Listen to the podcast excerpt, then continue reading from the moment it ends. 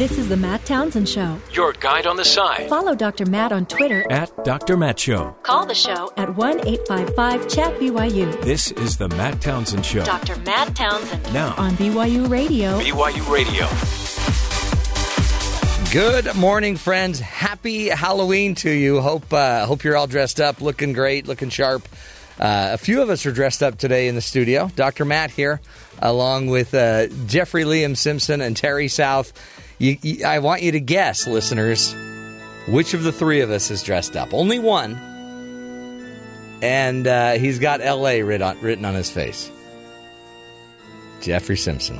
You did it, man. You look good. Apparently, I made the mistake of uh, putting my hand on my face, and now I've got LA written on my hand, yeah, too. in fact, I like how you fingerprinted your face. yeah. All those neat. And if you get really close, Yeah. you can tell that the markers are that I used are scented. Did you use those? Are real markers? Yeah. Yeah, you, yeah. A lot of times you don't use markers on your face. Not necessarily by choice, it's just what was available. Yeah, I smell the licorice of the black eye stuff that you, the black eye goo. if you smell really hard, it's actually confidence and winning. Really? Is Mm-hmm. that what that smells like? Mm-hmm. Licorice. Hmm. Welcome to the program, boy. Oh boy, another great day, and boy, it's a scary day if you are uh, President Trump. You know. No. Yesterday he was very clear. None of this has anything to do with him. Well, except they were all on his campaign. That's fine, but it doesn't have anything to do with him. Well, but Their personal activities don't reflect on him. yeah, but Papadopoulos. Uh huh. He May was, have he been was- wired There was one may have- committee. It met once. Very limited access to things. That was the press conference yesterday. Oh, is that So- what he's saying? No, that's well, that's what the White Yeah, House is that's saying. what the White House saying. Yeah, just like Manafort, Well- minimal impact. He was the chairman. He was the you know campaign chairman, but very minimum minimal impact. He was only there for three months. But what? But what Longer Clinton s- did was bad. if you watch certain networks, sure, Clinton did bad stuff. right. We're just going to ride that into the ground. They keep accidentally referring to the Clinton administration, And President Clinton, yes, We got a bunch of real dummies. and, and he did. She didn't win, right? no, He he won, right. With she with she, a little bit of Paul Manafort's help. She's actually confused, and she had a, a gathering yesterday where Yeah. she spoke to some people, and she's like, apparently, certain TV networks aren't clear that I lost. Yeah. It's really strange. So, I wonder which one that is. Uh, tonight, uh, also uh, World Series events. Of course, little children will be running around to your door, so make sure you're very careful in how you drive Right. and what you give them. I would, of course, just give them fruits and vegetables, maybe a little vegetable tray, and then watch out for the eggs, and then be egged the rest yeah, of the night. it'll be fun. Uh, we'll get to all of that fun celebration, plus uh, more on what's going on with Mueller's investigation. Is that his name? Mueller. It sounds like It, it sounds like you're saying it wrong, it but sounds yes, like CS. No, what's it called? Uh, uh, it sounds like a spy show. Mulder, Yeah, Mulder. like X Files. Yeah, X Files. Ooh. That's, that's a different spy show. That's a different. That's Mulder, not Mueller. If you come to our if you come to our house tonight, Yeah. we won't give out candy. We'll give out Dodger dogs. Dodger Wow. dogs. Wow. Well, what kind of is that? A what is that? A dachshund? what kind of dog is that? You're giving away dogs. tonight. Well, there's very little dog in it, so okay, yeah. I, I have neighbors that set up a camp kitchen in their driveway on Halloween. And Oh, really? They give out hot dogs. oh, that's so nice. And then across the street, the people set up like a fire pit in the driveway, Uh-huh. and they they have like cider. Wow. You just go over and hang out and talk to people. I'm like, so you can get a dog across the street, cider. yeah. It's What- like, it's like they're not quite grasping the fact No. that you're supposed to stop, get candy, and keep moving. maybe what you ought to hand out are like napkins, and maybe you know, I don't know. Maybe you could have like a condiment area oh. where you just. You know what? If you were to hand out napkins, they would give them right back to you and say, "You're going to need these for when I egg your house." See, you guys are eggers, That's what happens. violent eggers. The social contract. Candy, please. Now, now, let's get to the headlines with Terry South. Terry, what else should we be paying attention to? President Donald Trump spent Monday seething and fuming over a trio of indictments against his cam- former campaign staffers, according to reports from CNN and the Washington Post. Trump reportedly spent much of Monday huddled in the White House living quarters with his lawyers while initially pleased that the indictment against his former campaign manager Paul Manafort did not mention him. Trump reportedly became agitated while watching cable news coverage of the indictments, which he believed inflated the three indict- indicted men's roles in his campaign. Trump's lawyers reportedly warned against criticizing or firing special uh, counsel uh, Robert Mueller, but Trump's former chief tra- strategist Steve Bannon weighed in from beyond the White House to suggest Trump pushed back against Mueller's investigation. The Washington Post has an inside the White House piece that cites 20 sources.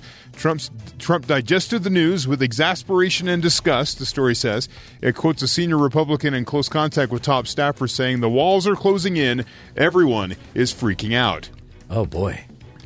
Wow. 20 sources, but you know. Uh, the what are you the, the walls aren't actually closing in. Eh, it kind of feels like it, apparently. That's scary. And the freaking out part was kind Yeah, of fun. totally. Uh, an unsealed indictment revealed President Trump's former foreign policy advisor, George Papadopoulos. I've practiced that today. Papadopoulos. Papadopoulos. Was charged with making false statements to federal agents and impeding the investigation into possible collusion between Trump, the Trump campaign, and Russia because federal investigators like special counsel Robert Mueller tend to work inwards towards central fig- figures. Papadopoulos' indictment particularly of note because it includes references to yet another unnamed campaign aide who was involved in conversations with Kremlin agents. Papadopoulos was charged with making false statements regarding his contact with a Russian professor who claimed he had dirt on Hillary Clinton during the campaign. Papadopoulos was arrested in July 2017 and has reportedly been cooperating with the FBI. They say they say his records were sealed Yeah. because to not seal them would make him would expose him and would not allow him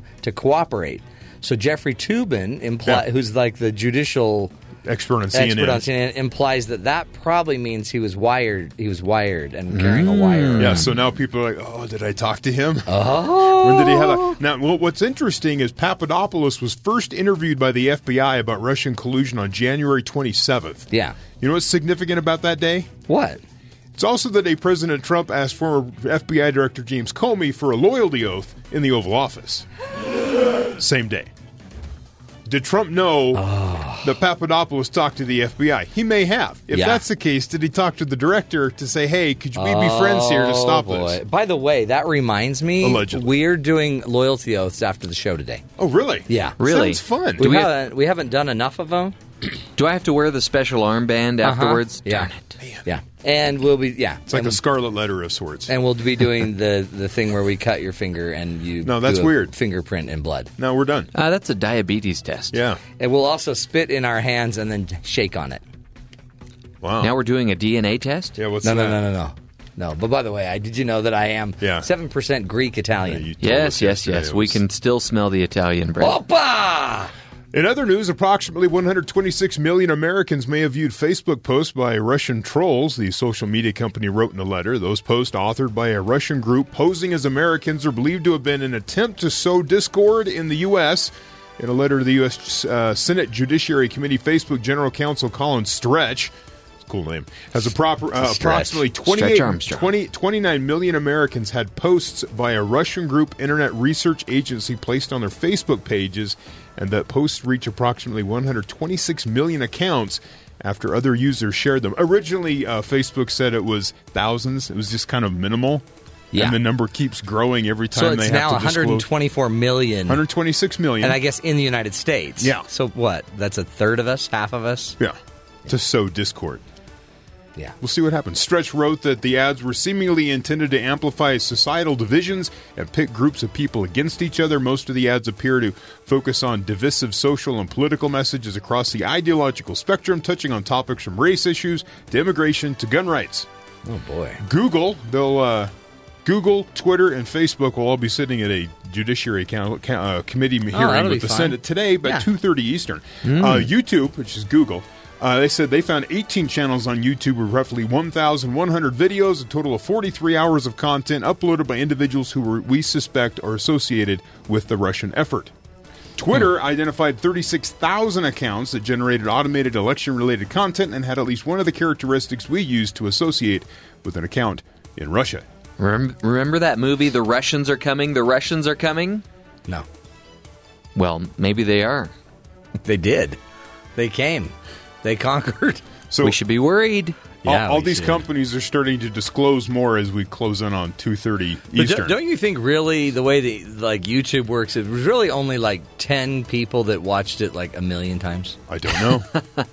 I have no idea. Maybe just what It they're was their mom. And finally, pitchers for both the LA Dodgers and the Houston Astros are complaining about the feel of the 2017 World Series baseballs. I've heard something about this. The World Series ball is slicker, says Justin Verlander, whose Astros are up 3 2 in the series and who starts on the mound for game six tonight. Wait, why is he complaining? I know. No doubt you know when you uh, sign a receipt, a, uh, a receipt, and you don't know hold the paper down with your hand, and the pen just slides across the paper, and the ink doesn't stick to it. You ever done that when you? Yeah, yeah. You It have just- to. You have to. Yeah, Yeah. He goes, that's what it's like sometimes trying to sign these balls. So he's actually like, autographing baseballs, and he's like, these are really slick. That's why you use around. a sharpie. So uh, he says uh, that's how slick the leather is. While ball juicing conspiracies are perennial complaint in baseball, they're winding the the yarn and the twine really tight, making Uh-huh. the ball bounce and jump hard, jump more off the, the bat. I guess is the claim they've done in the past. Now they're saying that the balls are slicker, which makes it harder to actually hold on to the ball as you pitch. Yeah, And and the the, the proof they're saying is they're the, still uh, getting a lot of movement in the ball. the astronomical number of home runs. Yeah. which usually happens because the baseball doesn't go where you want it to. This So is the highest number of home runs, Game and it's not even over. Game five on Sunday had seven home runs. They call them dingers here, but I'm not going to do that. That's Yeah. ridiculous to use that sort of terminology here. no They- dingers. It's a humdinger. There's a world record uh, series or a World Series total of 22 home runs, the Yeah. record for the World Series. In 2002, World Series previously had the most home runs for a championship series with 21 homers in seven games. That was between the Angels and the Giants. Major League Baseball senior vice president of baseball operations said the league has done nothing to change the baseballs. You know what I think? What? I think the Russians are behind it. You think they're juicing our baseballs? They use a slicker brand of baseball. It's called soak. Juice is soak. Have you ever juiced a baseball? It's good. New, it's good uh, drinking. Do you remember when we used to juice the baseball players? Yes. Back in 2002, And the remember World everyone was Series you just complaining about how many Right. home runs that they were hitting. But- now we're sitting up. So who do you hold accountable if you're juicing balls? I don't know. The umpires? Rawlings. Yes. Did the, did an edict come down from Major League Baseball telling the baseball manufacturers we want juiced baseballs? No. So they wind them tighter so they explode off the bat. No. Give an extra five feet. I think in the funny outfield. thing is that it seems like the pitchers still have a lot of movement in their pitches. They seem pretty accurate. Yeah. Are they blaming the you know that loose high fastball that somebody cranks to a home run? Are they blaming that, or should they just own the fact that they threw a high fastball? There's some stats involving uh, pitcher. It's Yu Darvish. That's his name, correct? Where he Mm-hmm. throws the. I think it's a changeup that he throws, and It's not He's changing. pretty crazy. it's not. He has no control over it. But all season long, it's been fine. Right? He's able to strike people out. It's not a problem. Now he throws it and he's like hitting people with it almost. So. Well, if you if you've ever unraveled a baseball, you know that there's a red hard rubber Tootsie Roll. ball. It's a at the- Tootsie Roll. and I think they are replacing it with a Tootsie Roll pop. I mean, I think It'd make it- more sense. How many bites does it take to get to the Tootsie Roll? Or how many home runs does it take to get to the Tootsie Roll center of the Tootsie Roll pop? You know what is true though? Uh, something is wrong with the balls because if you watch the ball hit off of a line drive foul ball into the crowd, it can easily hit six, seven, or eight people. Wow. It used to only hit five, four. Really? So it's more. more Mm-hmm. now it's taking out a lot of fans. There's more energy. It's more active as it bounces off one fan to another. Something's wrong with that Interesting. ball. And if it lands in somebody's nachos or alcoholic beverage, it has even wider spread. yeah. Wow. Oh yeah. So there's the conspiracy. Great play-by-play. Slick baseball. Tonight they're playing again. That's what I've been told. Game six, and uh, sadly, I've heard uh, it's over tonight. No. It What? could be. Well, if you keep dressing Wrong. like that, you're wearing your BYU broadcasting baseball jersey. Well, it does say one seven on the back. But you're so pre- Dodgers and one seven. You're pretending to, um, yeah, they'll win one out of seven.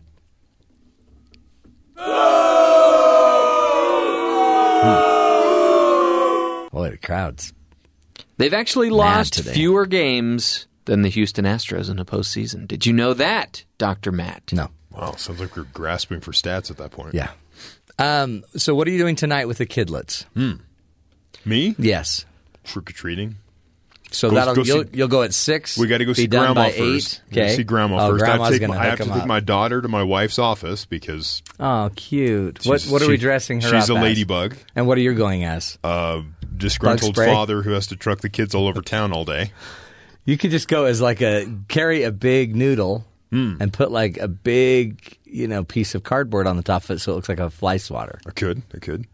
And then I take the kids to grandma's house. Cute. And then I bring the kids back so they can go trick or treating with the aunt and my wife, apparently, so I can stay home and give away the 400 pieces of candy my wife bought.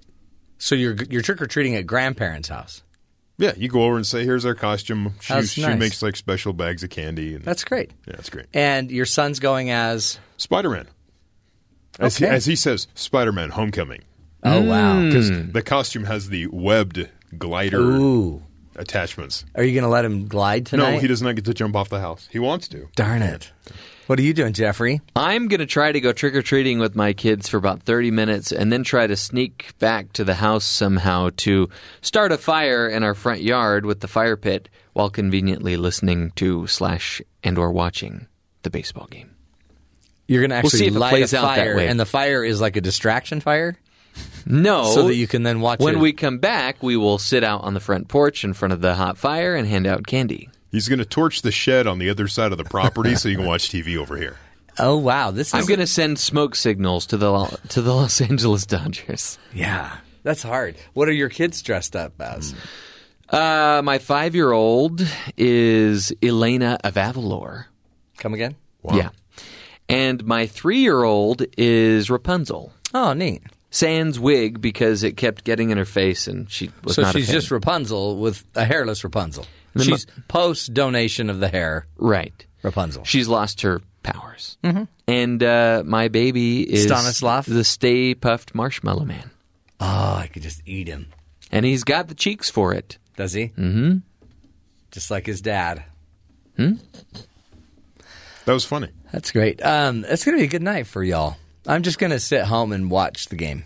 I may just put the TV up against the window and pull the blinds up so that I can see the TV from outside.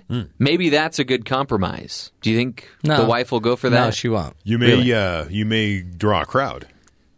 There's a- Maybe. there's an easier way. who All you have to do is put an earphone in. Yeah, just I would think that was worse No, because I no. already cannot hear that well. Oh, that's right. So my wife trying to get my attention. No, but you're going to have the other ear open, and then you just put the. Then you can listen to the game, but you can shake your head and nod like you're listening to her or everyone else. I think she'll see the earbud hanging from my ear. well, that's yeah. You got to hide that a little bit, but then honestly, after about the first couple hours, she will she'll quit remembering about it. you have to do the groundwork about like this is how you deal with stressful situations. Is you have the earbud in. And Yeah. you can have something else to kind of distract I'm you, pull you, you. out of the situation. It's just a whole. you People have to still work will talk to you, even if you're wearing know. like huge ear muffs or whatever they call them. constantly. Constantly, yeah. They'll I just think talk it'll. I think it'll be okay to just put it up in the window Yeah, yeah, you'll be fine. and just occasionally glance up at it. yeah, Mm, sure. Except You're going to miss the game. Yeah, you'll miss the home runs. You're going to miss the whole game. But just know this: I'll I will be watching you.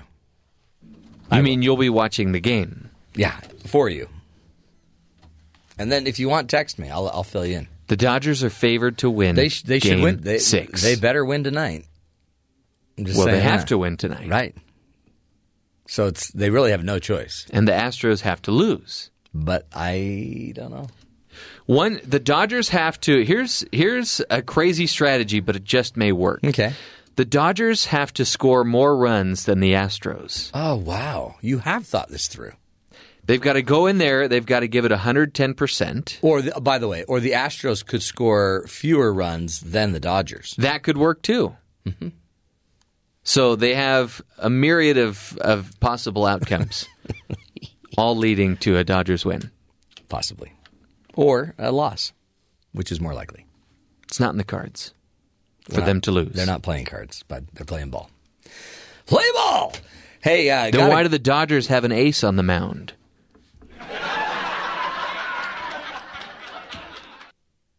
Are you done? Just trying to go on with the show. Man. Uh, today we're going to be talking about how pain is not the fifth vital sign. Apparently, what, 25 years ago, doctors started claiming you got to pay attention to pain like it's a vital sign, and that may have led to what we now know as the opioid epidemic. Got to get rid of the pain and all those little smiley, frowny faces, the 1 to 10 pain scale that you see in every doctor's office. We'll be talking about uh, how uh, just one simple change in how we measure pain may have uh, caused to a lot of overdoses and deaths. This is the Matt Townsend Show. You're listening to us right here on Sirius XM 143 BYU Radio.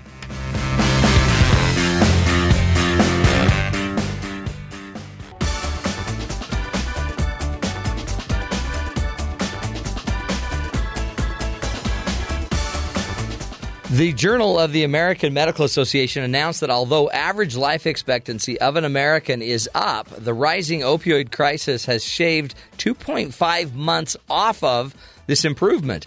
After years of misinformation and a national epidemic of opioid abuse, we are finally uh, coming to the conclusion or realizing that pain should not be considered one of the top five vital signs when you go see a doctor. So, here to speak with us today and help us understand the argument. I mean, even first of all, how pain became one of the vital signs, um, and then understand uh, how it's impacted possibly the opioid epidemic is uh, a, a, history of um, is a doctor. Oh boy.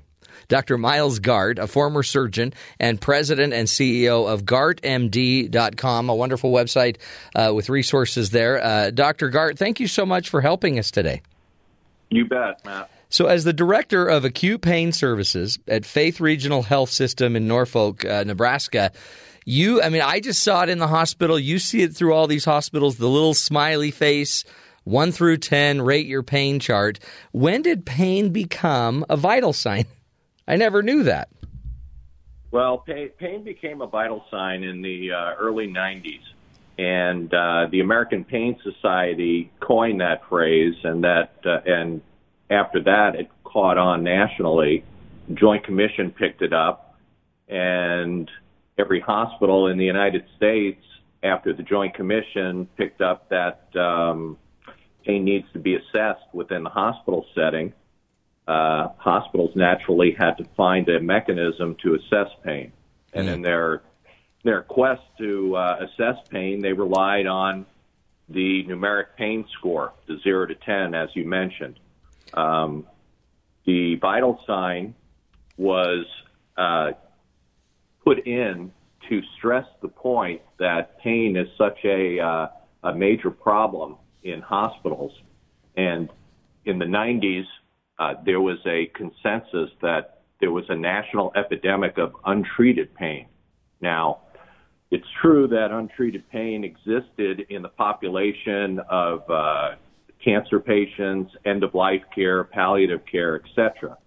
And in those cases, giving uh, patients narcotics uh, is not as big an issue as expanding the narcotic role to patients with other types of pain. What Um, I mean, that makes right that they're they're dying. So if we can alleviate pain, that seems to help. One idea, though, about using um, a vital, I mean, making it a vital sign would be that every single interaction a doctor or nurse would have with a patient, once we check vitals, one of those vitals would be, "Are you feeling any pain?" And it seems like all of a sudden we started drawing more attention to pain than maybe we actually wanted to. Right. It's imp- it's important to address pain because intolerable untreated pain has consequences with healing, infection, etc. But when you mix a subjective measure such as pain with objective measures of uh, uh, of of a patient's uh, bodily functions such as pulse and temperature, respirations and blood pressure, you kind of mix apples with oranges. Right. So so every time a uh, interaction occurs within the hospital with a nurse doing a, um, a rounding on a patient, they take vital signs, and then one of them is how's your pain? And when a patient says my pain is eight, there's only uh, you, you don't have many uh, resources to treat that pain other than trying to get it from an eight down to a to a zero, and, Right. and that's where that's where the problem comes in, because uh, over time, this treatment of pain became uh, the focus of the patient's experience within the hospital. And the federal government in 2012 started this value based purchasing as part of the Affordable Care Act. And within it, uh, hospitals get paid or reimbursed on their Medicare money based on a patient's experience within the hospital setting. So when you start putting dollar signs behind the uh, patient experience, and, and if the patient's experience within the hospital setting is predicated on how their pain is treated, you could see the focus then from an administrative standpoint and then down to a nursing standpoint on we have to get this pain under control. Hmm. We don't, if we don't, the entire experience that the patient has during the hospital setting uh, becomes poor. Uh, technically, we can lose Medicare dollars, and this could turn into a lot of money. Boy, I so then all of a sudden I need to keep you uh, medicated in order for you to give me a happy, smiley rating so that we can then get reimbursed fully. Exactly. Wow, that's a that, that's a systemic problem, isn't it? Then all of a sudden, everything is about managing that expectation, and um, it, it seems like. Uh, I mean, I was in the hospital for a gallbladder surgery, and they kept asking me how my pain is, and I'm honestly, I I didn't know what they want. Am I supposed to be pain? I remember asking them. So, what do you want me to be at? Am I am I supposed to be pain free here? And they like, yeah, we'd like you to have no pain. And I'm thinking, well, shouldn't a little pain be normal? Um, I just had surgery. It should be normal. So that's where the educational gap comes in because, uh, uh, you know, few institutions actually, prior to you had your gallbladder out, but prior to surgery, sit down with the patient and go over pain expectations. So the pain expectations after surgery should be that you will have some pain. Our goal is to have you at a tolerable pain level. That's different for everybody Right. but our, our goal is not to have zero pain. And if you don't have that conversation ahead of time, and a patient is uh, waking up after surgery, and you ask the patient how they're feeling, and they say, "Well, I, don't know, my pain's an eight, you're, you're gonna you're gonna tend to uh, treat, and eventually you're gonna tend to overtreat. Now, with with younger healthy patients in the acute care setting, it's it, it's not as big an issue, but once you get to high risk patients, and, and our national population, as you know, is getting uh, more overweight uh, as the decades go by. But you run into patients with sleep apnea, uh, you run into patients that have uh, airway issues and breathing problems, and when you start to sedate them or treat them with narcotics, uh, they don't uh, respond like they would at home to uh, airway issues. In other words, uh, if you're having pain and I treat you with enough narcotics, you'll eventually obstruct in your breathing and and, and not breathe. And and that has become a major issue to a point where now the Joint Commission says, you know, um, you guys need to really evaluate your narcotic usage in the hospitals, which is kind of ironic because you know, in, in the early in 2001, 2002, the Joint Commission was saying we got a national epidemic of untreated pain. You really need to treat the pain. Well, now, as more and more patients are having complications from the treatment of pain, especially with narcotics, uh, they're saying you, you now need to be extremely careful with your with your narcotic administration in the hospital and monitor the patients more closely. Hmm.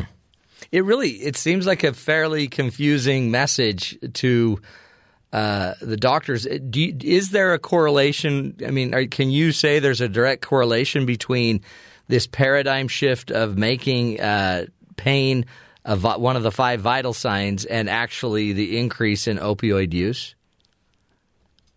Th- without a doubt, I think. I, I I think w- once you put pain on, on the level of a objective vital sign with with blood pressure and and pulse and uh, uh, respiration, you uh, you have to treat it.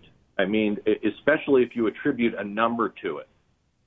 And you know, pharmaceutical companies and big pharma who have uh, come out with uh, synthetic opioids and uh, highly addictive opioids, very potent uh, opioids, have capitalized on this fact, and they, through their promotional uh, information, have have trained physicians, nursing, hospitals to uh, help providers decrease the pain score. Uh, if you just look at the early 90s when, when pain as a vital sign came out, there were about um, 76 million prescriptions for opioids nationally. And then, you know, over the next 20 years, that escalated to about 220 million. Wow. So there, so there is a direct correlation between, in my opinion, okay, other people could debate this, obviously, but in my opinion, putting a major focus on pain as a vital sign, having government oversight and regulatory agencies put such a tremendous uh, uh, additional focus on the treatment of pain with the escalation of prescriptions as an outpatient the escalation of narcotic administration as an inpatient, and uh, the subsequent crisis that we're in today. Hmm. I, I, I mean, most patients' first exposure to narcotics are with an injury or surgery. Right.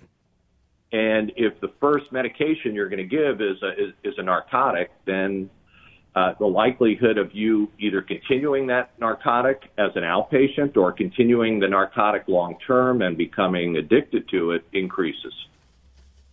Well, and does it? I mean, I I have uh, just from my bout with gallbladder surgery and issues, I have uh, I have painkillers that I never used, never really needed, but they were prescribed after two procedures, and I'm thinking did I even need it? Did they they just kind of gave it to me and you know if you have pain here's what you'll take but uh, are there other options and are there is, do you see a better way of handling this? Yes, there are other options. The other options are to uh, use non-narcotic uh, analgesics, and uh, non-narcotic analgesics are uh, acetaminophen, ibuprofen, you know, the non-steroidal anti-inflammatories, or you know, acetaminophen is Tylenol, but you start with a foundation of non-narcotic medication. There are also other medications that help uh, uh, these work better in a kind of synergistically. And then, as a last resort, you should use a, uh, a small dose of a narcotic for, for breakthrough pain. Um, Nobody knows really how long you need to take a narcotic and what dose you need to take a narcotic to become addicted. Hmm. So if you if, if you ask a hundred physicians, you know, if I take my prescription after my gallbladder surgery that I that I went home and I take it for three weeks, every six hours, two pills, am I going to become addicted? You're not going to get a. Uh, Nobody knows. Yeah. Exactly. And now they're finding from a genetic standpoint that there are patients that are genetically predisposed to becoming addicted, sort of like alcohol, alcoholism. Uh, some hospitals are even doing blood testing before patients are admitted to see what the uh, predisposition is and whether patients will respond to opiates and how they will respond once they're in the hospital. Yeah. Right now, right now, it's not cost effective. It's about a thousand dollars to test patients when they come into the hospital. But I, I think the point I'm trying to make is there are patients that if, if you send them home on narcotic prescriptions, that will get addicted, and and some experts say it's up to thirty percent. Holy cow, that's crazy! and all right. and really just because too we were we we started by calling it a vital sign. What what do you recommend, uh, Dr. Myles um, Gart, uh, about families? What can I do as a family member? What can I do as a dad with my kids to make sure that that we're on top of this, that we're managing it, that we're getting the best health care we can? So, as a family member, if you have a, uh, you know a loved one that has uh, severe pain, uh, tr- try to get to the the cause of it. Obviously, I mean, if you're having pain and and your child ha- has uh, stomach aches, or it, you need to evaluate why the why you're having pain to begin with. And there's pain that's episodic. Sometimes it's worse. Sometimes it's better. And there's pain that's uh, chronic. I mean, you, you have patients after car accidents that have uh, broken hips and and broken backs that even after surgery um, will never be pain free. Hmm. And those patients are the most difficult patients to manage because it, you go into a chronic pain category and narcotics taken long term, eventually you're going to get tolerant to it, need more and more narcotics. So those patients need to be evaluated by specialists that manage chronic pain and that could do different uh, modalities to, for treatment that are that could deal with the pain itself and not treat it with uh, narcotics. The other other patients that have more of an acute pain, you you treat with your non-narcotic medications at first, and um, and then take it from there. We uh, we're doing something very exciting at uh, at our facility. We're going to be rolling out a new pain assessment and management protocol for the hospital. We'll probably will, as far as I know, will be the only hospital in the country that gets rid of the pain scale, the zero to ten pain Huh. scale. It's going to be very difficult because uh, when nurses graduate, medical students graduate, they they all are taught this pain scale in schools. So it's gonna it's going to be a re-education process, but one that I think is necessary in order to manage pain in the hospital setting um, without overtreating it. And, it- and it focuses more on the objective signs of pain that we talked about, heart rate, blood pressure, respiratory rate, pupil size, etc., and less with the patient's self-assessment of pain. The only question that a patient will be asked when they're in the hospital is, is your pain tolerable or intolerable? That's it. No, no, zero to 10. Yeah. I've had that too with a kidney uh, stone. Um, boy, intolerable pain and uh, you know a little a little uh, what was it? I think just the a big dose of uh, Tylenol or whatever it was uh, took it all away. Greatest thing in the world. But then I've also had just tolerable pain. And so when when in your new program you're going to actually get rid of the chart, basically tolerable or non-tolerable, intolerable, and then um, and then just treat them with like you're still going to give. I'm, I'm assuming painkillers, but Right. You're, you're going to give, you're going to give painkillers. but the doctor's going to be deciding. Well, actually, it's the the doctor will kind of prescribe a, a set of medications that are that are tiered. Like tier one will be a, a low level, tier 2 moderate, tier three a high level. But when uh, nursing does a pain assessment, you'll actually be able to critically think and and assess the overall pain of the patient with the tolerable, intolerable, and the and the other objective signs of pain, and then put together a pain management uh, pr- uh, treatment plan. So do I do I now escalate my uh, my analgesic therapy? Do I keep it the same, or do I e- de-escalate because I think the patient's getting over sedated? It's very rare in a hospital setting that you de-escalate pain medication Right. because if if I'm constantly asking you how your pain is and you always tell me eight, it, it's hard for a provider to then um, back off on the pain medication. Yeah, you yeah you, you especially when you need to serve them, and I mean again, I guess it makes sense too to just keep me semi medicated. so when I leave, Yeah. I feel really good about my stay. It's amazing. I felt no pain. I But- felt no pain. Right. Yeah, I mean that that would actually work really well in business. If every time you went to your accountant, if he gave you painkillers, you'd probably always love your accountant. Exactly. Exactly. I mean, sad thing about it is that you know it doesn't always mean good health. I guess too. In the end, they're suffering. I mean, you don't want people to suffer, but you, but uh, pain is part of life, no matter what, right? I mean, just as we age, we're going to constantly have aches and pains. Right. I, I mean, and, and that's where the the the opposite side of the argument comes in. It's kind of like it's not humane to let patients uh, suffer. It's not humane to let patients uh, have quote untreated pain. Well, that is true, but we're talking about untreated, intolerable pain. We're Right. not talking about untreated, tolerable pain. When when my when my son, you know, rides his bike and falls off his bike and skins his knee and comes in crying, you know, that's that's pain.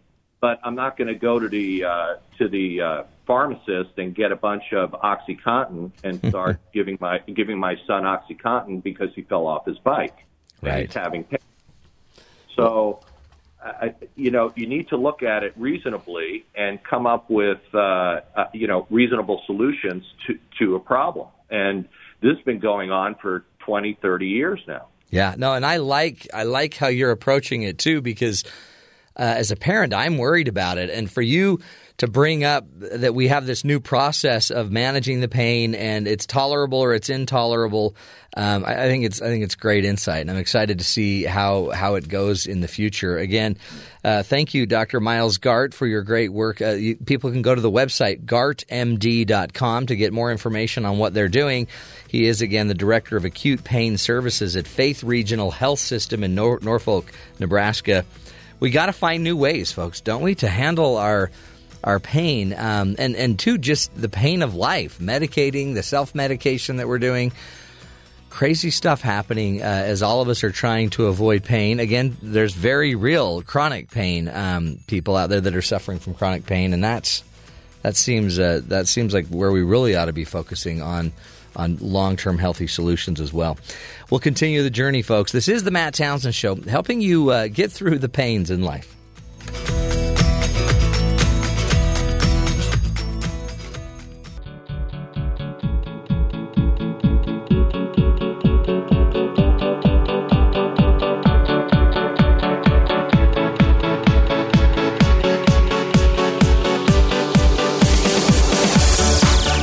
Welcome back, friends, to the Matt Townsend Show. You know, it is an interesting discussion about pain. And I do remember in the hospital, they'd keep asking me, So, how, how's your pain? Rate your pain for me. And uh, maybe it's just kind of the neurotic side of me, but I didn't, I mean, I was good. Do you need more painkiller? I don't know. Did you do the smiley face, the Yeah. uh, slightly slanted downward face? Yeah, I did the middle smiley face, but I felt like I felt this weird pressure because I don't, I didn't know if they wanted me to be. I mean, I, I can handle a little pain. So, do you want me in a little pain in the hospital, or do you want me to be pain free? I asked them that question. They said we don't want you to have any pain. Wow. But I'm also thinking, well, but hold on, my gallbladder is dying, so I ought to have some pain, right? Maybe emotional pain. Yeah, emotional pain. So uh, we we are, are we just over medicating, and is that an unrealistic expectation that people should go through life without any pain? I mean, I've been watching some Netflix shows where people lop each other's hands off. What shows are you watching? I don't know. It was it was like it was like I don't know. Hmm. I've been watching shows where people have been lopping each other's records off and, you know, in baseball. yeah, like Yeah. perfect game bids they've been lopping off. Yeah, that was close. They almost had a perfect game. Well, almost a no hitter. They would not have left him in the whole game. But- anyway, but a but a cowboy back in the day falls off their horse, breaks a rib. They're not. They would just. I guess they would go to whiskey. but Uh, have we just become a bunch of weaklings where we don't tolerate pain as much? Again, I get it. In the end of days, if you're dying and passing away, they should just medicate you up so you don't feel anything. I think as long as you're coherent. I mean, I'd want to be coherent. I think we've earned that right. Yeah, and there's some good drugs that can take care of that stuff. And for you, there's Netflix. And for me, there's just a nice little Netflix binge. But I don't know. I think in the end, we all have to maybe learn to tolerate a little bit more pain. Uh, by the way, another interesting little fact of life just taking um, uh, Tylenol actually acts as an antidepressant. Did you know that? Really? Because it, it dulls the same pain sensors that you would have if you were in emotional pain. So I think a lot of people that are getting into uh, opioids and other drugs, they they are probably that thirty percent that he talked about that have a potential addiction or a possibility of being addicted to it easily, and they're trying to mask and medicate other things, and we're all medicating with something. It just doesn't mean it's healthy. It doesn't make our lives necessarily any better. So uh, be careful out there, folks. Be careful.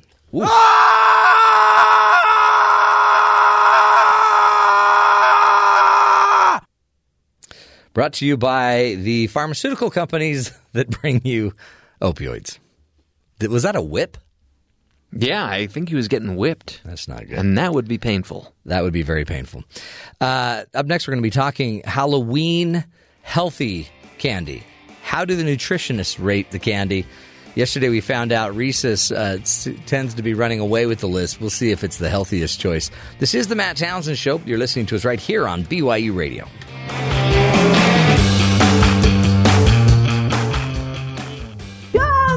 Corn, candy corn. I just want my candy corn, candy corn. Oh, welcome back, folks. Our favorite candy corn song. Actually, Jeff's favorite candy corn song. Oh, it's a Halloween song, but there's got to be better Halloween songs, Jeff. You need to dig deeper into the barrel. Which other one is going to have a piece of bacon and a shark high fiving each other? Well, none, but it is candy corn. Uh, Terry's now going to give us a quick update on the healthy, if there is such a thing as the, a healthier candy, according to the nutritionists of the world. So, the American Heart Association recommends limiting your added sugar intake to 37 grams for men and 25 for women per day. Okay, so is Good that a fun size candy bar? How many? That's looking at a fun Yeah. candy bar. So, this article on NBC News goes through and they talk with some nutritionists and they figure out here's some healthy options for candy on Halloween. Okay, but should we even be trying healthy? No. I mean, Should you just toss it out? Oh, some people just can't let just- go, it's and just so a I'm free ju- I'm, for all trying to help. Okay, I'm trying okay, to help. okay. Trolli sour Brite crawlers. They're like gummy worms. but they're Interesting. Something sour. you've never heard of. Yeah, they're on the candy aisle. I've seen them. They're, Okay. they're kind of random. But at 100 calories and 14 grams of sugar, you can eat eight pieces. Oh boy! Wow. Right. Reese's uh, snack size Reese's peanut butter cups. Oh, 111 calories, 11 grams of sugar. That's one peanut butter cup. Oh, no. so we can't have that. But it says it's good though because the protein and fiber will help keep you fuller longer. Okay, good. That's why I feel so sick after eating the whole bag. Charms blow. Charms blow pops. So Yeah. ones with bubble gum in them. That's what my wife 13 gets. grams of sugar, s- only 70 calories. Yeah, but it's just It's gross. But got you gum in can it. keep chewing. So you well, think you, are for eating. about four minutes. Then the gum loses all its flavor, and then your jaw starts to harden. a Snickers miniature. You know the mini ones. Yeah, Four yeah. piece serving, 170 calories, 18 grams of sugar. So is that one little miniature cut into four pieces? No, that's four mini Okay. pieces. Oh, you so- could eat four little ones. Yeah, yeah. yeah. That's great. So that's a good serving, right? Yeah. no, he's laughing. Kit Kat minis. I was snickering. Kit Kat minis. These tiny Kit Kats clock in at 170 calories, 70 grams of sugar for four pieces. Again, our experts recommend limiting yourself to one piece to stay under five grams of sugar. 70 grams of sugar? No, no, no. 170 calories, 17 grams Oh, of sugar. 17. Oh, so they're they're saying just so good. limit yourself, and you maybe maybe you stretch that out for the entire evening. You have four pieces of candy. You know what? It's not happening. You know what I'm saying? this, This is, is a- un-American. Tootsie Roll Minis are on the list. They're 150 calories, 19 grams of sugar, but no protein or fiber. No duh. That's why you have a hot dog. Those minis are 150 calories? yeah. And they're rock And hard, too. Candy corn got the worst. 28 grams of sugar in 19 pieces of candy corn. But nobody eats just 19 because they're so small. They just grab a handful and go for it. yeah. And they're just straight sugar. Wouldn't you rather have a Snickers? Yeah. Oh, I should have had a Snickers bar. Great stuff, folks. That's your healthy uh, candy update in preparation for tonight's Hallowed Eve. This is the Matt Townsend Show.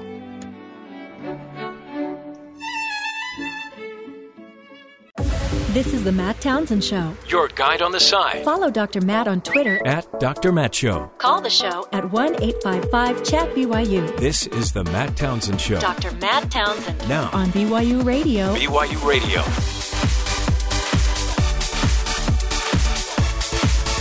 Welcome back, friends, to the program. Dr. Matt here, along with Terry South and Jeff Simpson. The gang is gathered. Happy Halloween to you all.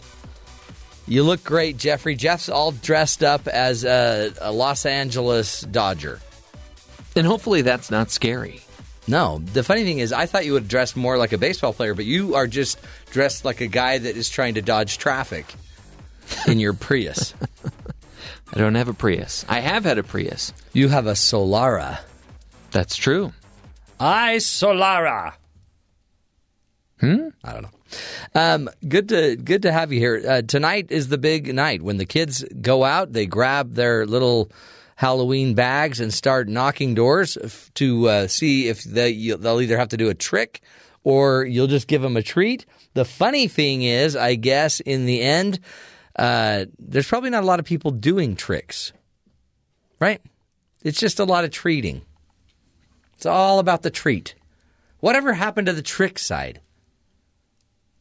What kind of tricks are you referring to? Well, didn't that used to be the game? Is you'd have to do a trick to get a treat? I've got an example for you. Yeah. In the film Meet Me in St. Louis. Hold on. Are you referring to a film now? Yes. Okay. But it's a movie that's typically associated with Christmas, right? Judy Garland sings Have Yourself a, a Merry Yes, Little Christmas, yes, right? Yes. There's a scene where they're celebrating Halloween, and it's one of the creepiest rituals I've ever seen. What? All these kids gather in the neighborhood and they're throwing like piles of wood and all sorts of toys and everything into this big pile in the middle of the street and lighting it on fire. and apparently that was kind of an acceptable way of celebrating Halloween. Oh yeah. See, you're too young. But back in the day, we used to light everything on fire. But it seemed sanctioned. Oh, it was.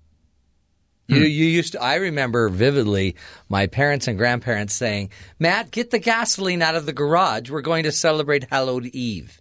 Yeah. And I'd go grab and lug, you know, this huge can of fuel, and then we would slowly build a bonfire to um, to eliminate the dark forces from the neighborhood. Crazy. See, now you can't get away with anything like that. No. I mean, you get in trouble if you don't say thank you for the treats when you go trick or treating. Yeah, That's the worst thing you could do. That's the trick. We used to go to my friend's house and we'd watch a scary movie, like an old movie, a Frankenstein, and you'd watch it for 20 minutes and eat your candy. And then you'd go get a carameled apple. And then you'd go, you know, you just go door to door and people would just love you and give you all of this food that was handmade, caramel balls. Oh, it was so wonderful. And Yeah, then, you can't eat handmade stuff. not anymore. Now you've got to go get your food x rayed. It's got to be FDA approved, Yeah. non GMO verified. You've thought this through. By the way, if you look at packaging, food packaging, Yeah. if it says non GMO, you can't try, you can't take that to the bank. It has to have that non GMO verified stamp Yeah. right on the bag. Stampage. Yeah. No, I agree. You, what do you what do you trust anymore? That's the thing we got to get to. Plus, you know what else we're going to talk about today? Emotions. Ah. Your kids are going to have a lot of emotions, so we're going to be speaking with a psychiatrist, Dr. Frank Ninivaggi, one of our favorite uh, favorites from Yale University, and he's going to be walking us through how to make sense of your child's emotions. Tonight, you'll see a lot of emotions. Your uh, your daughter Rapunzel. My older daughter came home after having watched a video at church that was very disturbing to her. Yes. And she was full of emotions. So this we're going to show you how you can actually make sense of the emotions and use them as almost like vital signs for I'm- how to handle somebody's emotions. you talked about treats or tricks. I'm going to try to trick you here in a minute. It's not going to happen. We've played Mat Libs several times. Mm-hmm. We've got a special Halloween edition, and this time I think I've got you. Okay. It's going to be more difficult Well, for you. I think so far you haven't you haven't won one yet. Not to be rude, but Well, I- this one- tonight are you are you feeling lucky? this one will be won. Okay. You actually might because you went to your area of strength, movies, which is my area of weakness. Even though you watch more than I do. You say I watch more, but I actually am not actually watching the screen as much as you are. You actually remember names, stories, plots, everything. I just remember, hey, I think I saw a little bit of that. Hmm. Let's get to the headlines now with Terry South. Speaking of getting a little bit of it, what should we be paying attention to, Terry? Democratic lobbyist Tony Podesta is stepping down from his firm, the Podesta Group, after finding himself a target of special counsel Robert Mueller's ongoing investigation into the Trump campaign's possible collusion with Russia, Politico reports. Podesta was reportedly sucked into the uh, Mueller probe during an investigation into the finances of President Trump's former campaign manager Paul Manafort. Manafort organized a PR campaign on behalf of a nonprofit called the European Center for Modern Ukraine Political Rights. Podesta Group was one of the several firms that were paid to work on the PR campaign to promote Ukraine in the United States. Huh. Podesta's brother was the campaign manager for Hillary Clinton. That's why the name sounds familiar. Yeah.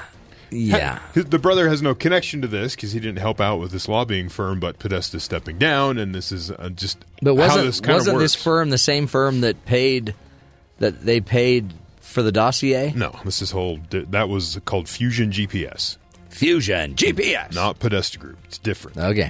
So uh, just it just shows you how how Mueller's probe is going in, and there's there's all these sort of side like tangents Yeah. that happen, and these sort of people on the side are also getting tied into this because they're involved in things and taking money and all sorts of stuff. So But he the president's down. not worried about it. No, it has nothing to do with him. Just all the people that worked for him that he hired. That you know, maybe they hired bad people. Eh, you never know. I mean, whole Yeah. background checks and security thing. I mean, they were But done I mean, really fast. he's he's a business leader and Yeah. he's known to, for his business smarts. It just seems like ugh, maybe not as smart who, on the who- business who, end. praises him for the business smarts? uh, all of his followers. In his book, and his kids, and President Trump. well, no, and, and forty whatever percent of the people that voted for That him. listened to President Trump talk on his TV show about how great he was at business. Yeah, but I'm just saying the source of the information seems to be coming from one place. Well, of course, No. it didn't come from his taxes. Well, no, because he hasn't released those, so we don't know. Yeah, but it did get him elected. Well, it sure did.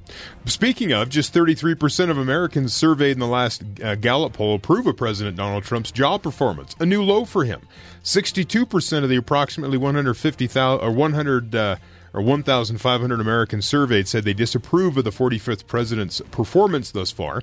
Trump's previous low in the Gallup poll came in mid-August when his rating sank to 34%. Ooh. He's now at 33.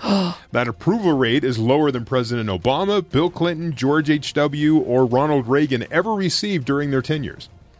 Really? Yeah. The poll was conducted before Monday's news of the uh, Mueller indictments of former Trump campaign staffers. Mueller, not Mulder. Not Mulder. It would be probably a better story if it was Mulder. But so, good aliens, but- so does he worry about that? no, because it's a fake poll. Oh, that's fake news. Yeah, it's fake. Except for the people that took the survey. Yeah, it's the poll that shows that everyone loves him is the one he likes.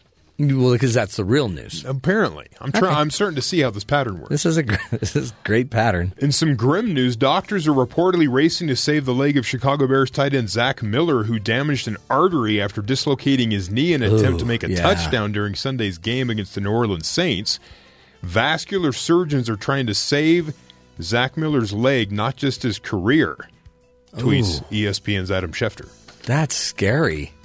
And the the bad part was they took the touchdown away too, because apparently it wasn't a catch. Was was he bleeding on the field? No. it's just It's all it was internal. all internal. He just he, he grabbed it. He went for a. It was didn't look that weird. Just his leg sort of folded underneath him as he was going for this catch, and he made the catch, but apparently it wasn't. Can you? And so way it, then the it then it severed an artery. yeah. And he's sitting there just holding his leg because he dislocated his knee. I know, but in your head you're just like, ah, boy, I'm gonna need a little knee surgery. Yeah. And the next thing you know, you may lose your leg. Yeah, so they're trying to save his leg. scary. as we speak. So I'll Jeff, watch. you watch out, dude. Jeff's wearing spikes. yeah, I saw that. He's wearing his cleats. I almost lost my leg this summer. Remember? That's right, When you- for like yeah. two months, my my leg was had this otherworldly ooze. and what did we learn? What did we learn about sliding into second base with short shorts? It was third base. Third base with short shorts. Don't do it. Yeah. Don't do it. That's the sure way to get an infection. That's why I bought these baseball pants that I'm wearing right now. and they look wonderful except for the bloodstains. And some information for Halloween. Yes. The long, weird, and or the long weird history of trick or treating is what it's called. Okay, But- let's learn but it about goes into this. like the Celts held a feast called uh, Samhain, S A M H A I N. Samhain. It was an observation of the harvest, the end of the summer, and the turn of the year. Okay. Right. So what they said is you hold the cer- you hold the celebration in May because after that uh, the the year turned to cold, fruitless, and dark days of winter. The feast was also an opportunity to contemplate death and to remember those who had gone before. Hmm. So uh, they felt like during the latter half of the year, so May on, that the thin be- the veil between death and life was thinner. You right. could have more connection Yeah, with no, your right. ancestors. I totally am with you. Uh, and so bonfires were lit to ward off the coming winter darkness, but also to sacrifice livestock and crops and other things as they to their ancestors, right? So they okay. did this. So to said- those that have gone before. Right. So they and uh, some scholars, uh, because of the long historical association between the Celts and the Romans, have also linked the modern observance of Halloween to the Roman festival honoring Pomona, a goddess of fruit trees. During that festival, people practiced uh, very, you know, they had different celebrations. One of the games and that they played is really close to bobbing for apples. Uh, oh, really? Yeah, and and originally it was believed that whoever could bite the apple first would get married soonest. Whoa! Whoa. wow. See, that's where someone's going to like lose a finger. I thought it was you had to bite off the stem with your teeth and then tie it in a knot. no, that's that's a different game. Hmm. They play that somewhere else. And then this article points to the Christian celebration of all uh, All Saints Day. You kind of turn to All Hallows Eve, All Hallows Day, All Halloween. You know, and then, Yeah. so the word just sort of evolved from All Saints Day and observances around this.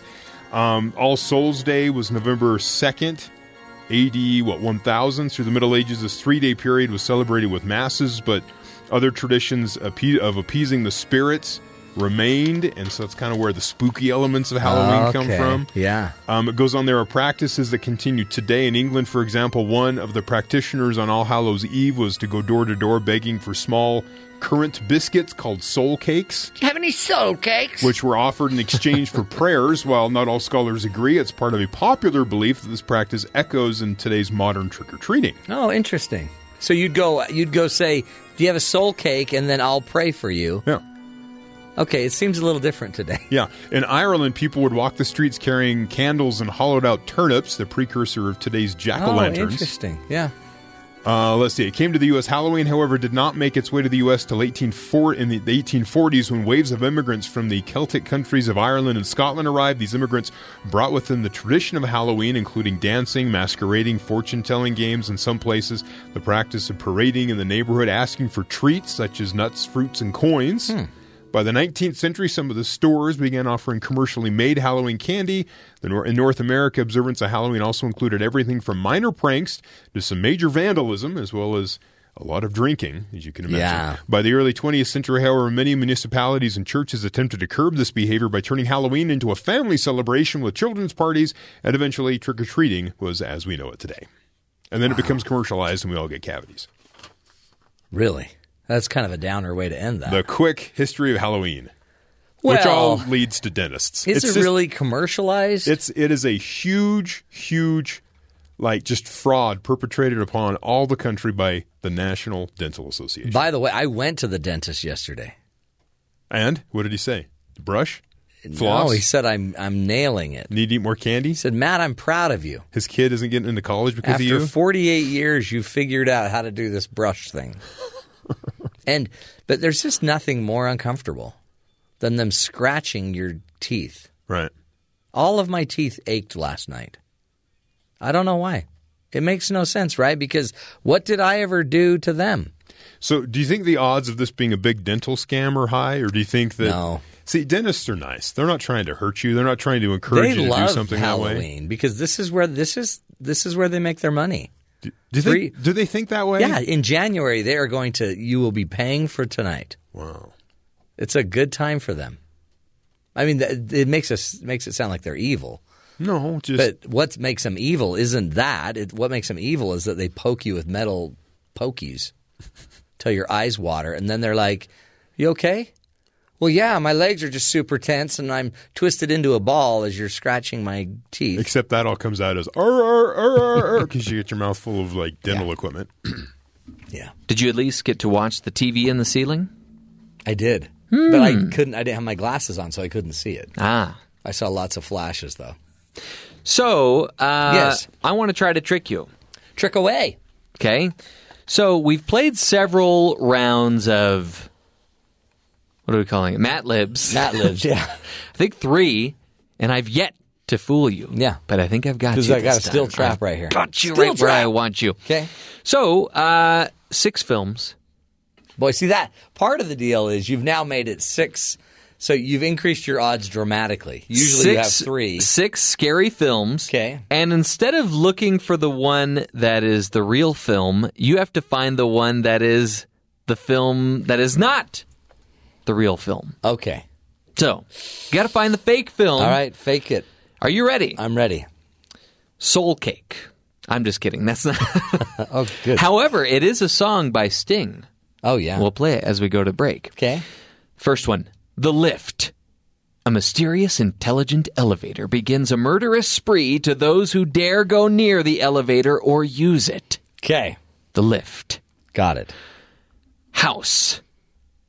A schoolgirl and six of her classmates travel to her aunt's country home, which tries to devour the girls in bizarre ways. The house, not the aunt, just to clarify. Good. house. Rubber. Okay. A tire comes to life and kills people with its psychic powers. Okay. Rubber. Surly. The world's worst clown sets out to take revenge on those who gave him the moniker. Surly. Okay. That kind of sounded like Surly the clown. Yes. Pin. P I N. okay. A brother and sister treat their doctor father's therapeutic dummy like a brother. Wow. Pin. And number six. Yes. Meat love. Two pieces of meat fall in love. Meat love. Meat Love. Holy cow. So the names of the, the shows are Lift, The House, Rubber, Surly, Pin, or Meat Love. By the way, they all have one or two word names. Pretty much, yeah. Yeah, well, that's easy. This is an easy one. Really? Mm-hmm. You think you know the answer? I do. Which film is the fake film? Well, now let me be clear. The name of the film, you the description of the film, you gave an accurate description of every name, Okay. right? Mm-hmm. So you accurately described Surly. Mm-hmm. So can you reread Surly for me Sure. again? Surly. The world's worst clown sets out to take revenge on those who gave him the moniker. And I am to pick the the one that is not the real movie. Correct. Yeah, it's going to be Surly And why? because Surly is one of your favorite words, and uh, you, you made a clown movie about the worst clown and called him Surly. And Surly is a word that is in your vocabulary, and you've used it on the show. Before. I made a film about Surly, a clown? you've made you have used the word Surly. Okay. I've used I've also used every other Yeah, one no, of I'm these pretty words. sure it's Surly. Okay. I mean, Meat Love could be easily up there. And who's going to believe a, a scary show about a tire? And would they have ever called it rubber? Probably. But the reality is, I'm going to go with answer number four. Surly is the fake film. Okay. We will find out later if you are right. So we have to wait. At the end of I'm this going hour, give you folks. I'm going to give you time to change your answer in case you start to second guess yourself. But everybody else, text us at Dr. Matt Show. At Dr. Matt Show, if you want to guess, is it Lift, The House, Rubber, Surly, Pin, or Meat Love? The movie that is not actually a hallowed, hallowed Eve movie. By the way, here's Sting's song "Soul Cake." Awesome stuff, folks. Uh, up next, we're going to be talking about making sense of emotion with Dr. Frank Ninivaggi. This is the Matt Townsend Show.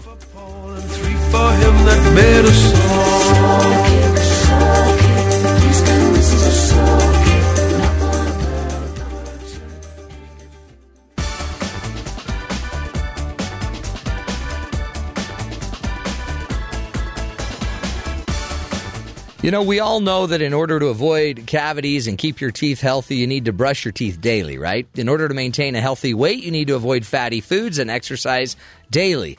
But what if you want to stay emotionally healthy? Well, uh, Yale's associate attending uh, physician, Dr. Frank Ninivaggi, he's a psychiatrist that uh, practices at um, uh, there at Yale, and we love him. We have him on the show all the time. He's an attending physician at Yale New Haven Hospital and assistant clinical professor of child psychiatry at Yale University's School of Medicine, um, and we we love having him on because he's he's a he's enlightening, but he also helps us understand some topics that a lot of us seem to overlook. Today, we will be talking about his new book, "Making Sense of Emotion: Innovating Emotional Intelligence." Dr. Frank Ninivaggi, thanks for being with us again. You're welcome, and thank you for having me. We love having you now.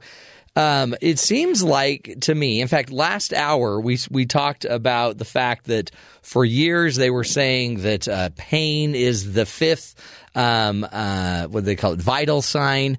But what I've always found, Frank, is that paying t- attention to people's emotions, it really it's a it really is an indicator, right? It's a major indicator of their well being emotionally. I think that's right. And I would go even further in saying pay, paying attention to one's own emotion is uh, critical, crucial, because that really comes first. And I've stressed that in the book. And that is what I kind of um, emphasize as possibly the king and queen of uh, emotions, empathy. Hmm which uh, empathy generally is understood to mean being able to sense and apprehend and understand and feel other people's emotions, but it begins with yourself. And because knowing yourself yes. would actually inform knowing others and understanding others. I think that's um, very true because to, to thine own self be true. Not sure where that originates but I think it's found in all great religions and philosophies and systems of uh, wisdom. Yeah. No, I think it was Ham. That was in Hamlet, wasn't it? Shakespeare. Do um, thine own self be true. Hamlet. Talk, talk act about two. Act, was it Act Two? Talk right, about do thine own self be true. Exactly, which means do not be false. And then you know what he says, and I just. It's really um, uncanny, as they say. And the second part of that is, and that means do not be false to others. Mm. Yeah. Because we do fake out or try to fake people out with our own emotions. We fake ourselves out with our own emotions. Like you, when somebody's upset and you're like, "Are you okay?" and they're like, "I'm fine." You know they're not. You sense they're not. But but so this emotional uh, intelligence, this ability to read your own emotions and the emotion of others, it, this is this is an essential part. It seems to living and to life to really get the most out of life. It is. It is, and it it is, and I I make that point. point, and uh, for me, it's kind of a, a hidden, invisible reality that's present, ever present, but we don't see what's already there.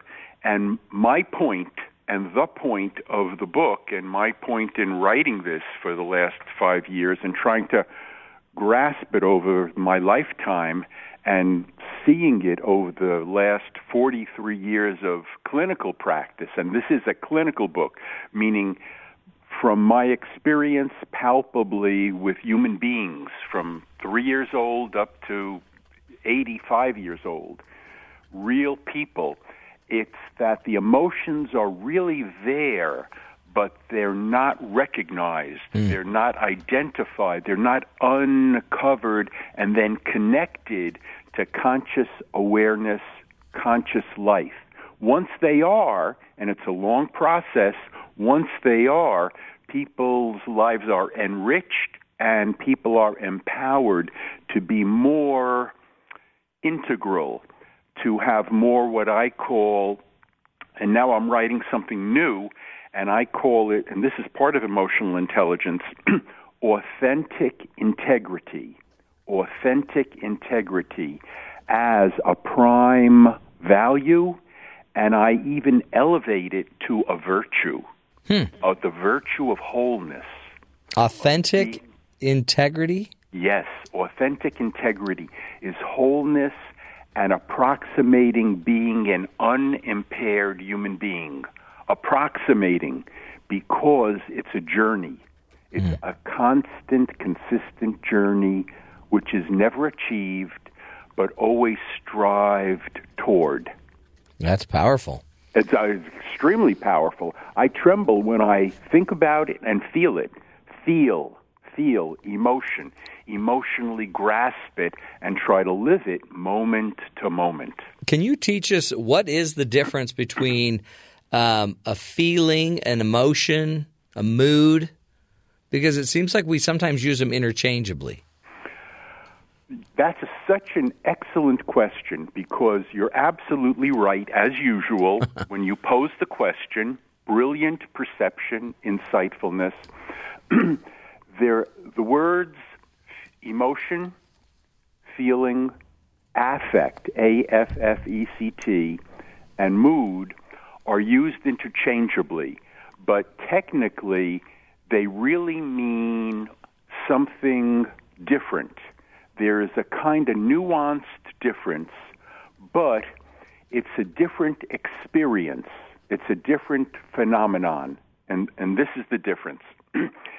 Technically, when you really do read, quote unquote, the literature, people who are in psychology, you know, PhD psychologists, Yeah. when they write, or psychiatrists like myself, an MD psychiatrist, when they write, they use these words in a more precise fashion.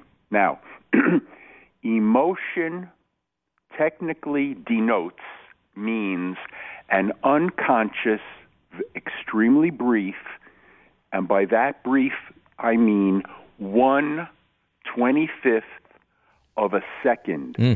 micro expression sensation that is detectable and measurable on the face. And Paul Ekman, who was a, a PhD psychologist in the 70s, 80s, 90s, wrote about this. And he wrote about it and he characterized that there are about seven emotions.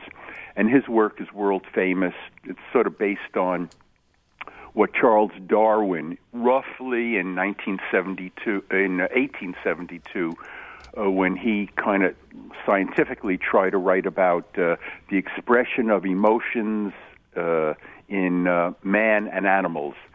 Talked about emotion as a, a sort of biological phenomenon, which is very, very important and can be measured. So Paul Ekman wrote about emotion as a micro expression detectable on the face, and also we detect it but unconsciously. Emotion is an unconscious expression. Hmm.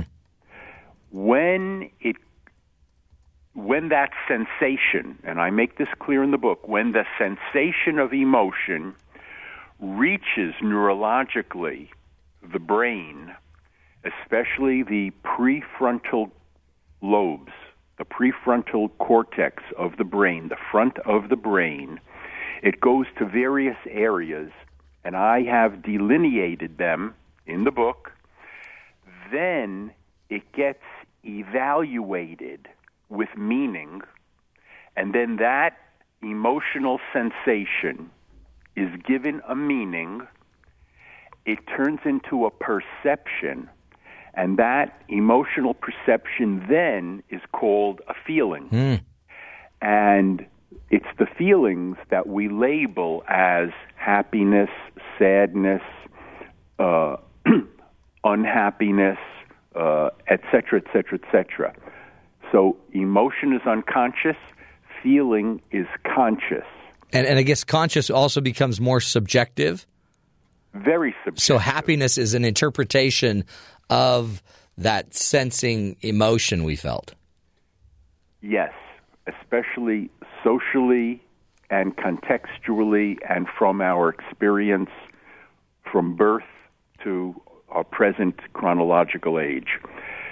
Then the term affect, A F F E C T, is used by psychiatrists to describe the emotional and feeling expression that appears on the face of a patient at any moment. Hmm. So if the patient is crying, we say the patient's affect appears sad. If the patient is laughing, we say the patient's affect appears happy. Hmm. Then a psychiatrist ordinarily, in terms of a psychiatric evaluation, will talk about the patient's mood. And the mood means what the patient has described to the evaluator as his or her group of feelings that have occurred over a relatively long period of time.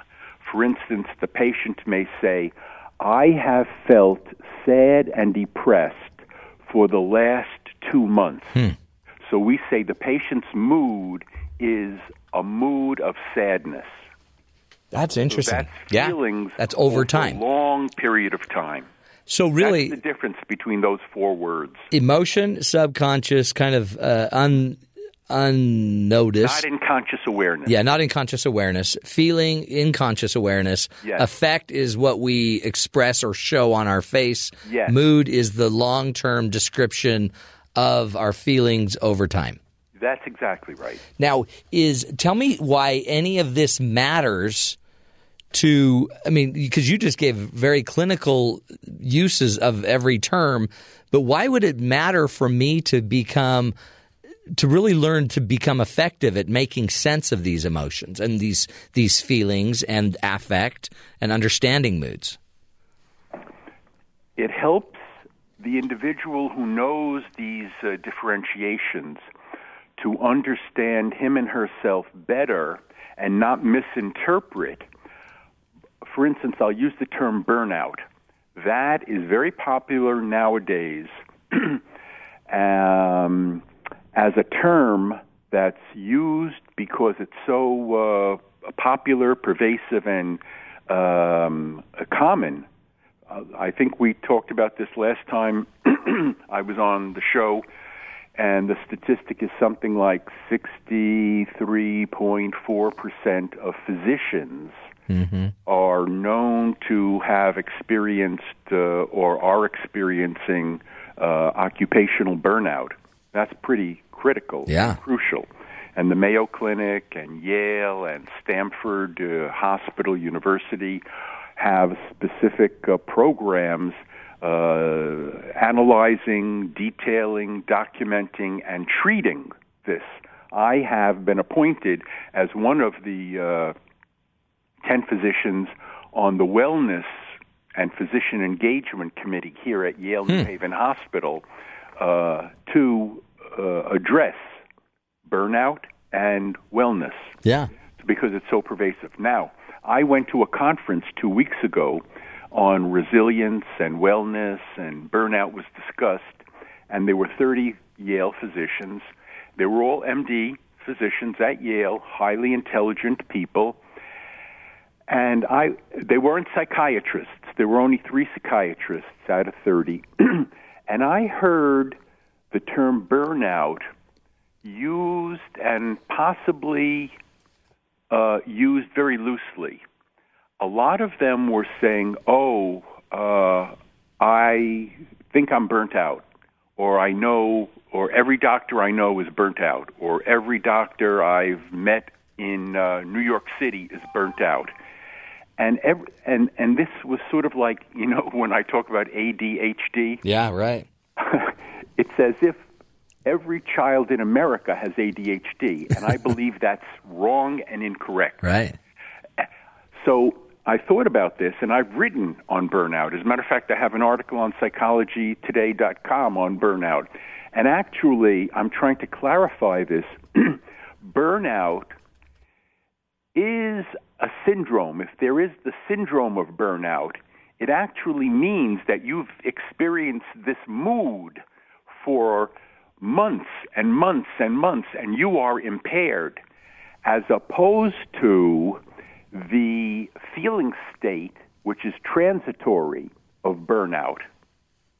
And then it would be more correct to say, well, today I was overly exhausted and I felt sort of zoned out, so today I was burnt out. Oh, interesting. Yeah. Yeah, and therefore I am not self identifying as a burnt out doctor. Right. I was just tired today, overly tired.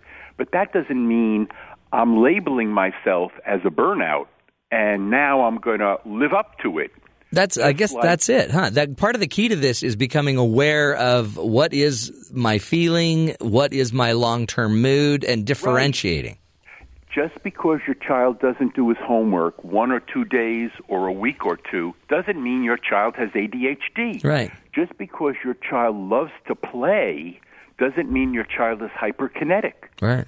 You have to really examine this in great detail. Yeah, it's almost like it's the, it's a language issue. It seems like to some degree we don't have a deep enough vocabulary to know that there are emotions, feelings, aff- affect, and mood. Tower of Babel. That's it. Confusion of tongues. Yeah. Is it um, one of the things I know that you get into in the book is the fact that we also have to we have to have awareness of these things, but then to some degree we also have to start gaining the tool set to start changing some of the feelings and reinterpreting what we're going through and maybe creating a healthier feeling for ourselves than just going with what we're feeling. I think a, a key word you used is reinterpreting. What precedes that is the word pause. One of the words in our vocabulary that I love is the word pause. Uh, first is pause. In, in other words, stop, pause. Pause and start to think about what you feel, think about what you're experiencing, and then calmly and quietly reevaluate your experiences. See if the labels you have put on your experiences are actually correct, accurate. If they if your evaluations are precise enough, are you talking about moods? Are you talking about feelings? Is what you're talking about simply transitory and passing, or is it long term? Is it disabling and impairing? Is it really distressing and affecting your, in psychiatry, we use the word biopsychosocial life, all aspects of your life? Or is it kind of like a fly in the ointment, which you can um, repair if you just do, you know, make a few corrections, or maybe more than just a few corrections? You have to pause and assess and reassess, and then reinterpret, and then start to re-gear, reorient yourself and your life. Yeah, no, I th- I think this is why, Frank, we need you on. Uh, we're going to have you on uh, over the next three months, talking more and more and more about your book because it really is. Uh, it's so I think essential, and really, it's so deep. We need we need as many tools as we can get so we can really dive deep into this. We will have Frank again. Thank you so much, Frank, for being with us. The book is Making Sense of Emotion: Innovating Emotional Intelligence the power just of the little lesson we had of distinguishing between your emotions, your feelings, your affect, and your mood. Understanding that those are all, you know, different. Also understanding that you have a vested interest in in learning to become empathic and reading these differences uh, and in yourself first. Work on yourself first, right? To thine own self be true first, and then that'll help you influence others. We appreciate Dr. Frank Ninivaggi, and we will continue the discussion up next. This is the Matt Townsend Show, helping you become the good in the world.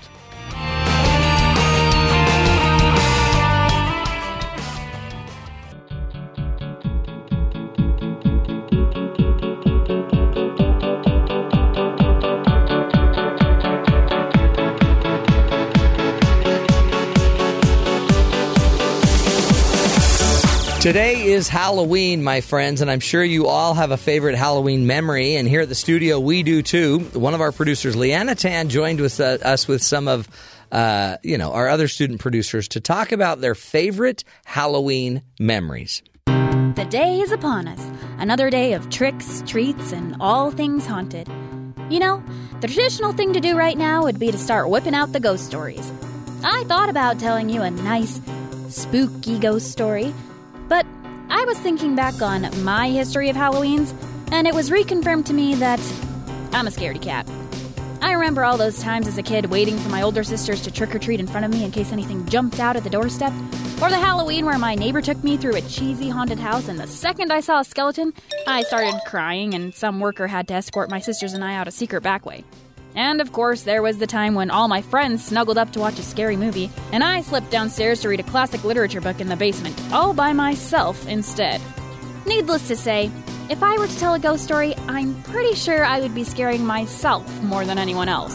If I had my way, Halloween wouldn't have scary ghost stories at all. I would put the sheet over my head, flip on the flashlight, and just invite all my friends over to reminisce in non spooky memories. So, shh. Come close as we tell you Halloween memories. My freshman year of college, my Arabic class gave me the nickname of Party Girl when I went to 12 parties the weekend before Halloween. 12 parties in two nights. What can I say? I love Halloween and parties.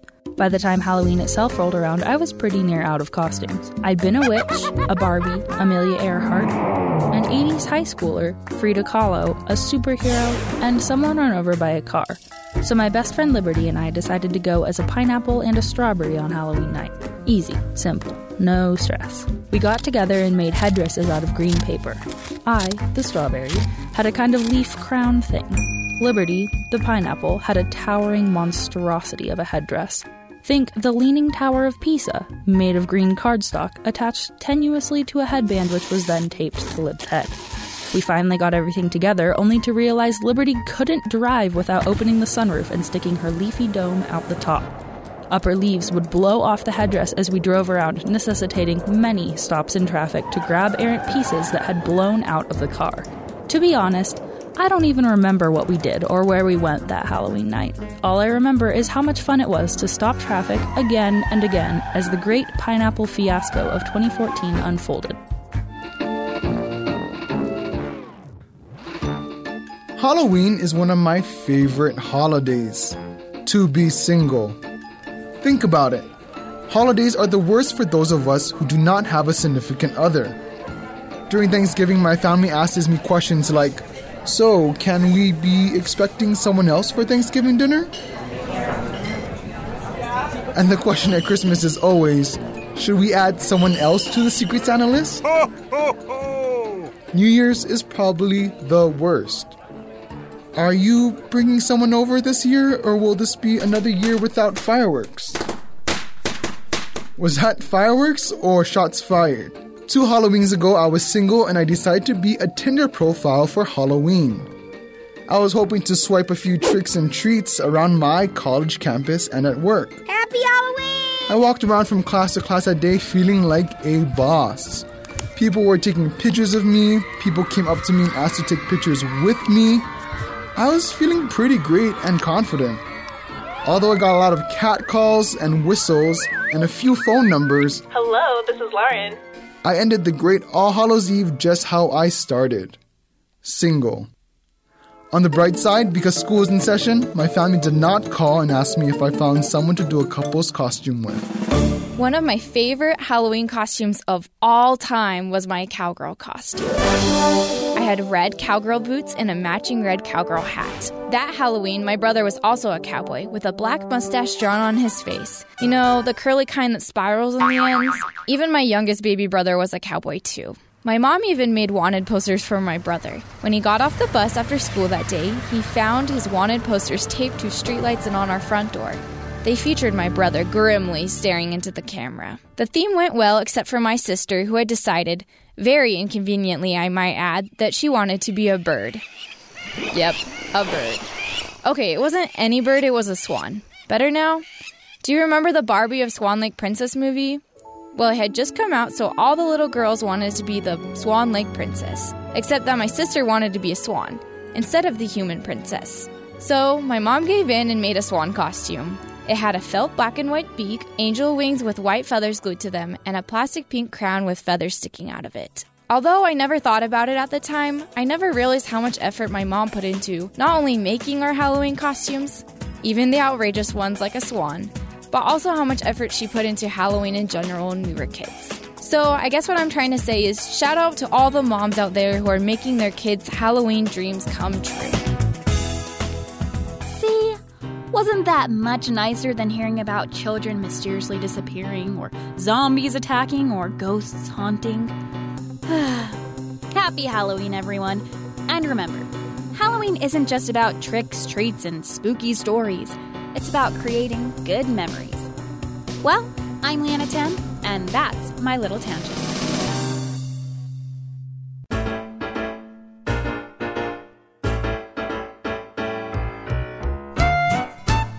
Welcome back, friends, to the Matt Townsend Show. Yes, it is that time to uh, to share with all y'all the answer to our Matt Libs game. Earlier, uh, Jeffrey and I was we were playing a game of Matt Libs where he gave me the name of six movies.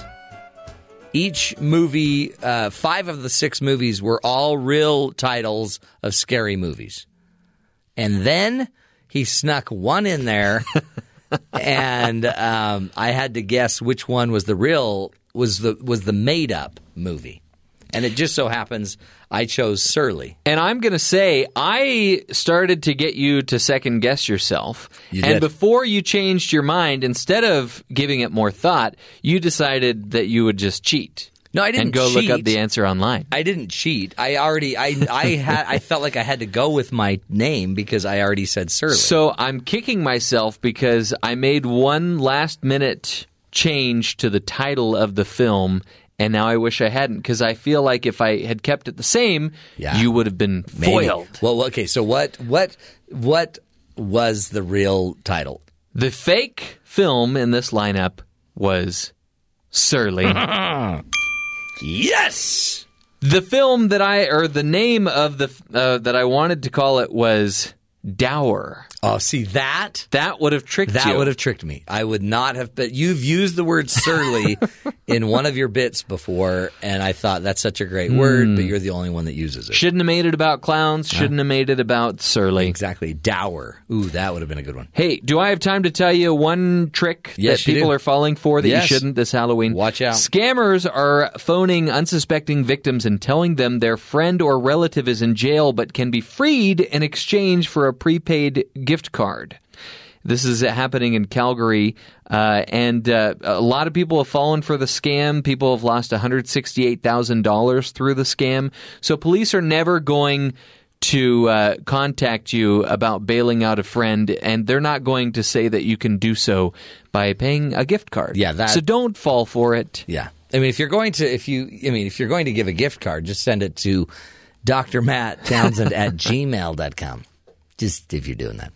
Anyway, see, we're here to help you every way we can, folks. To make sure you're not getting ripped off this Halloween season, make sure you go check out the movie Surly about the crazy pig, the dour pig. Oh, clown, sorry. The dour clown.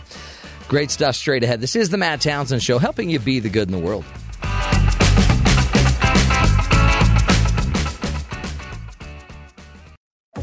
This is the Matt Townsend Show. Your guide on the side Follow Dr. Matt on Twitter at Dr. Matt Show. Call the show at 1 855 Chat BYU. This is the Matt Townsend Show. Dr. Matt Townsend. Now, On BYU Radio. BYU Radio.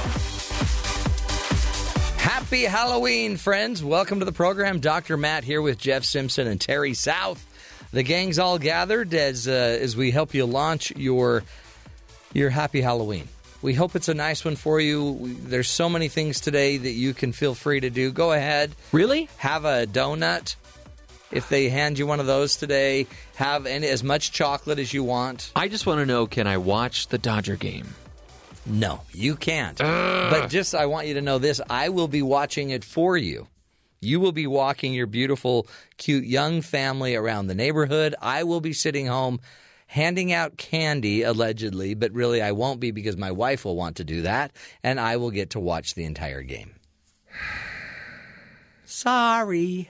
But don't think of it that way. Just think of it this way. You won't have to watch the Dodgers lose. You're not going to be watching the game. Oh yeah, I will. No, you won't. No, I will.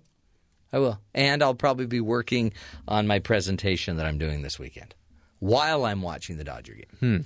Oh, it's a great day, folks. It is Halloween, and so be careful when you're out there driving tonight. Watch out for the little munchkins. Watch out for their their parents. Some people are going to be a little ornery tonight, just because they you know they didn't want to have to walk around the neighborhood. Well, if I don't get a Butterfinger, I'm going to be pretty ornery as well. You will. You'll get some. Okay.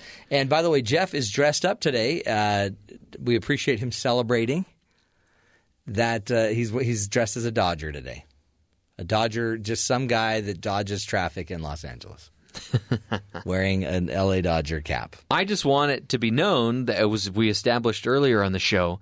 I'm available. I can be there at a moment's notice. Well, you know, to fill in as far as a, as fast as a flight can get me there. To fill in, if they need somebody to take Yeah. a hit to get on base, and then they can replace me with a pinch runner, I'm So- happy to do it. To be clear, you were willing to have them throw a 95 mile an hour fastball at you. Yes. As long, you know, if they have more than a four run lead, then, you know, I might let them do their thing. But as we as we saw the other night, they're able to blow a four run lead. I don't know so, why, but I want to see this happen. Yeah. I would love to see you get up to bat for the Dodgers as they're throw as Verlander's throwing ninety something. mile I guarantee fastballs. you, if you were to take a poll of Dodger Dodgers fans, there, I would not be the only one that would be willing to take a, a ball to Have the arm or to the hit bum. by a ball lately? um, I've been hit by a paintball in the neck. That was pretty painful. Yeah, that's good. I don't think they're using paintball guns now. I slid into third with uh, shorts. Yeah, and that hurt for about two months. Boy, that sounds painful. So That's right, that's you've right. Seen what I'm willing to do Yeah. for a sport that I love. That's true. Well, you're a better man than I am, Gunga Din. Is that the movie from 1939? Yes, it is. Wow, never seen it. No, it's but it came one. out the same year as Gone with the Wind and The Wizard of Oz. How on earth do you know that?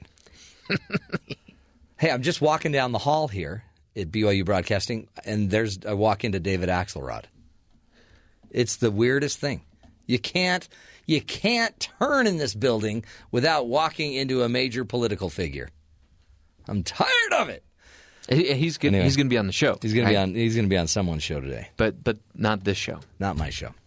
Uh, no, not this show. Okay. This show we're just going to talk about your out- we're- your outfit. We're jam packed. We've got too much to. He, we don't have room for him. Today we are going to be talking about how to talk to your kids about Halloween monsters.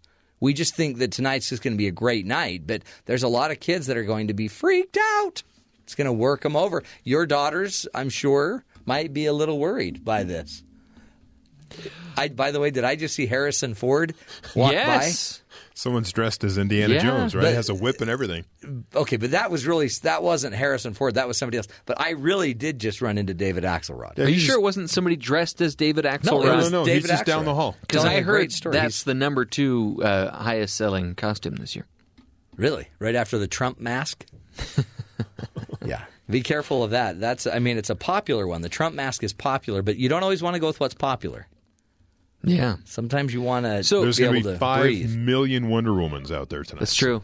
You brought up my daughters. Yeah. If my daughters can't handle a little birthing scene in a movie or, you know, a child being buried into the We ground. need to qualify that. It wasn't like a medical film here. It was like theatrical, and the baby shows up. and they were like having their child on the plains of Iowa. yeah, if they can't handle that, they're they're in trouble. No, yeah, that's why you've got to learn today how to talk to them about I, Halloween. I walk in, and my wife's talking to my son about Frankenstein.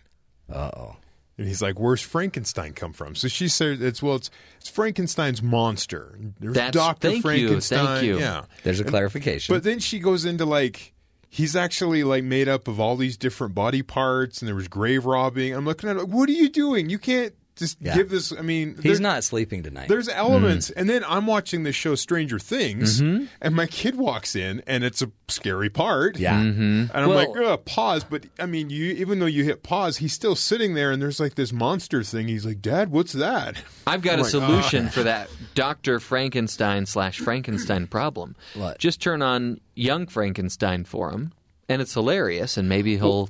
He likes you know, it. He likes it because laugh one of our away. one of our video games Yeah. that has all the superheroes and the Marvel universe, Frankenstein exists. He's part of a team of monsters Really? that fight evil. Yeah, so you can be Frankenstein in this video game where But you're see, I, breaking Legos. I don't think I don't think this is as scary as it used to be. See, I don't know. Frankenstein was a scary idea when I was growing up. Yeah. Because they actually weren't augmenting body parts, they weren't Yeah. changing body parts, they weren't implanting, replanting, Hmm. supplanting. Now it might be okay. that's all you can see all of that on just one T- TLC special. Because then he jumped Hmm. in. He goes, "Why do vampires suck your blood?" And I went, "Oh, well, okay." So we start. I, I got, mean, I but go, we 'cause have they're hungry. I don't we know. We have goths dressing dark, and I mean, this is a Have less we- scary world. Have we desensitized ourselves? Is I that what think you're saying? so. But there's still the kids that have to process, you know, monsters. And then what is a monster today? Yeah. I mean, some political figures Yeah. that'll be worn out there. Those are seen as monsters. You know, Is it healthy for your kid to grab a pirate sword and say, "I'll take care of the monsters," and then run out of his bedroom? no. That's not healthy.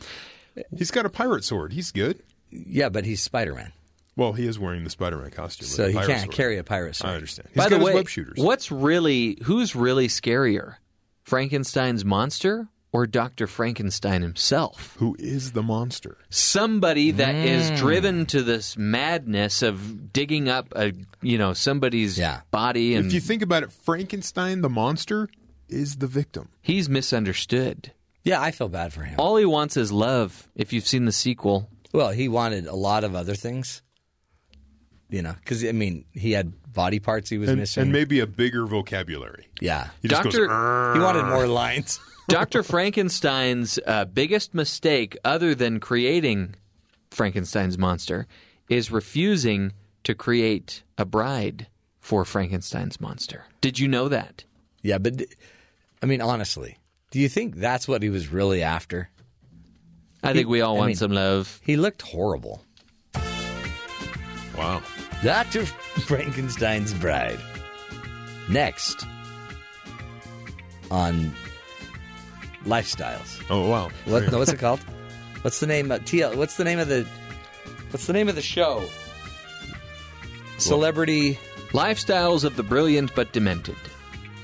That's a good show. Dr. There you go. Frankenstein. Uh, let's get to the headlines with Terry South. Terry, what should we be paying attention to? Paul Manafort, former chairman of President Trump's 2016 campaign, was indicted Monday on 12 counts stemming from special or stemming from special counsel Robert Mueller's probe into Russian election interference. Manafort was implicated along with a former business associate Richard Gates. Both pled guilty to the charges Monday and are on house arrest.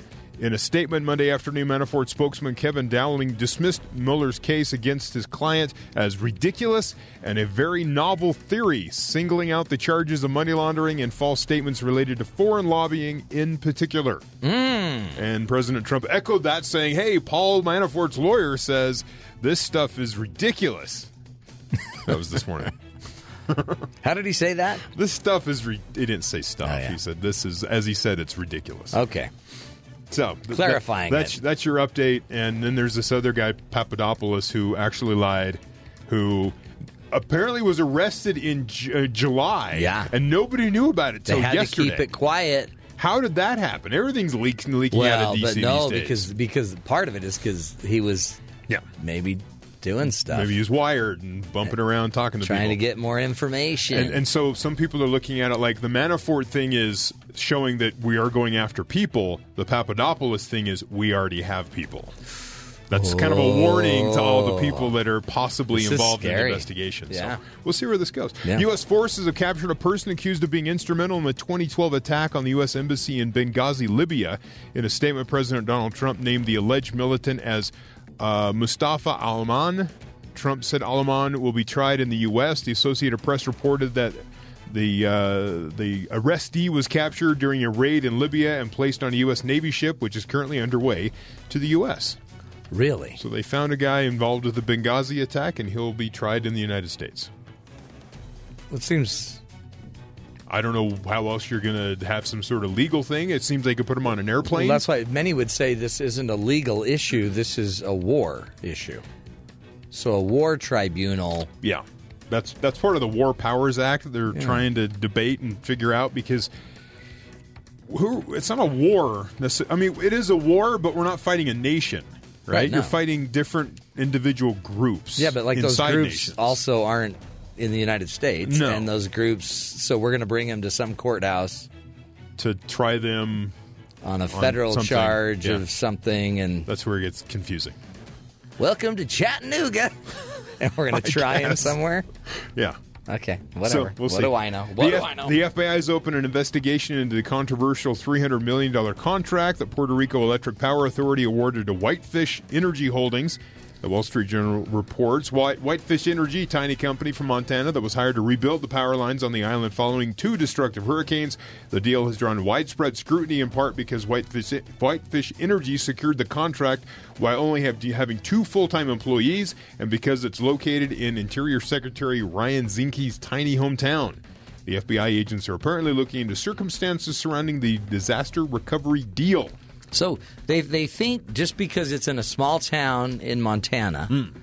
that you can't with you know you can't have a two person firm Yes. that could earn three hundred million dollars to Right. save Puerto Rico's energy issues. Yes, there's some there's some concern that maybe they didn't detail all of that that you just said to Puerto Rico when they went in for the bid.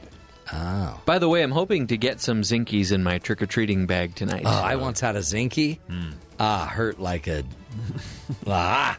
And in other news, finally, uh, let's see, turkey buyers in select Texas markets Mm-hmm. will be able to either text or enter on the Honeysuckle White website the code found on the tag of the packaged bird to find out where it was raised and get information about the farm's location, view farm photos, and read the farmer's message. The traceable turkeys is the pilot project. Won't cost more than untagged birds. After the test, the Minneapolis based Cargill Inc. and its Honeysuckle White brand will assess further implementation of the digital technology and any price adjustments. The pilot project marks the agribusiness giant's entry into the burgeoning farm to table movement driven by people who want to know where their food comes from and how it was produced.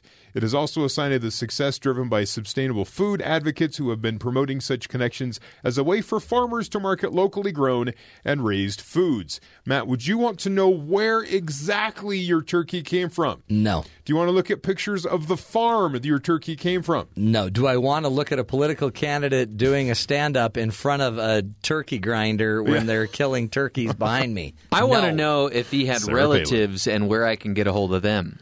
Yeah. Do you want to read the farmer's message about how much it joys him that you're eating the turkey produced on his farm? That's a negative. I just want me some turkey.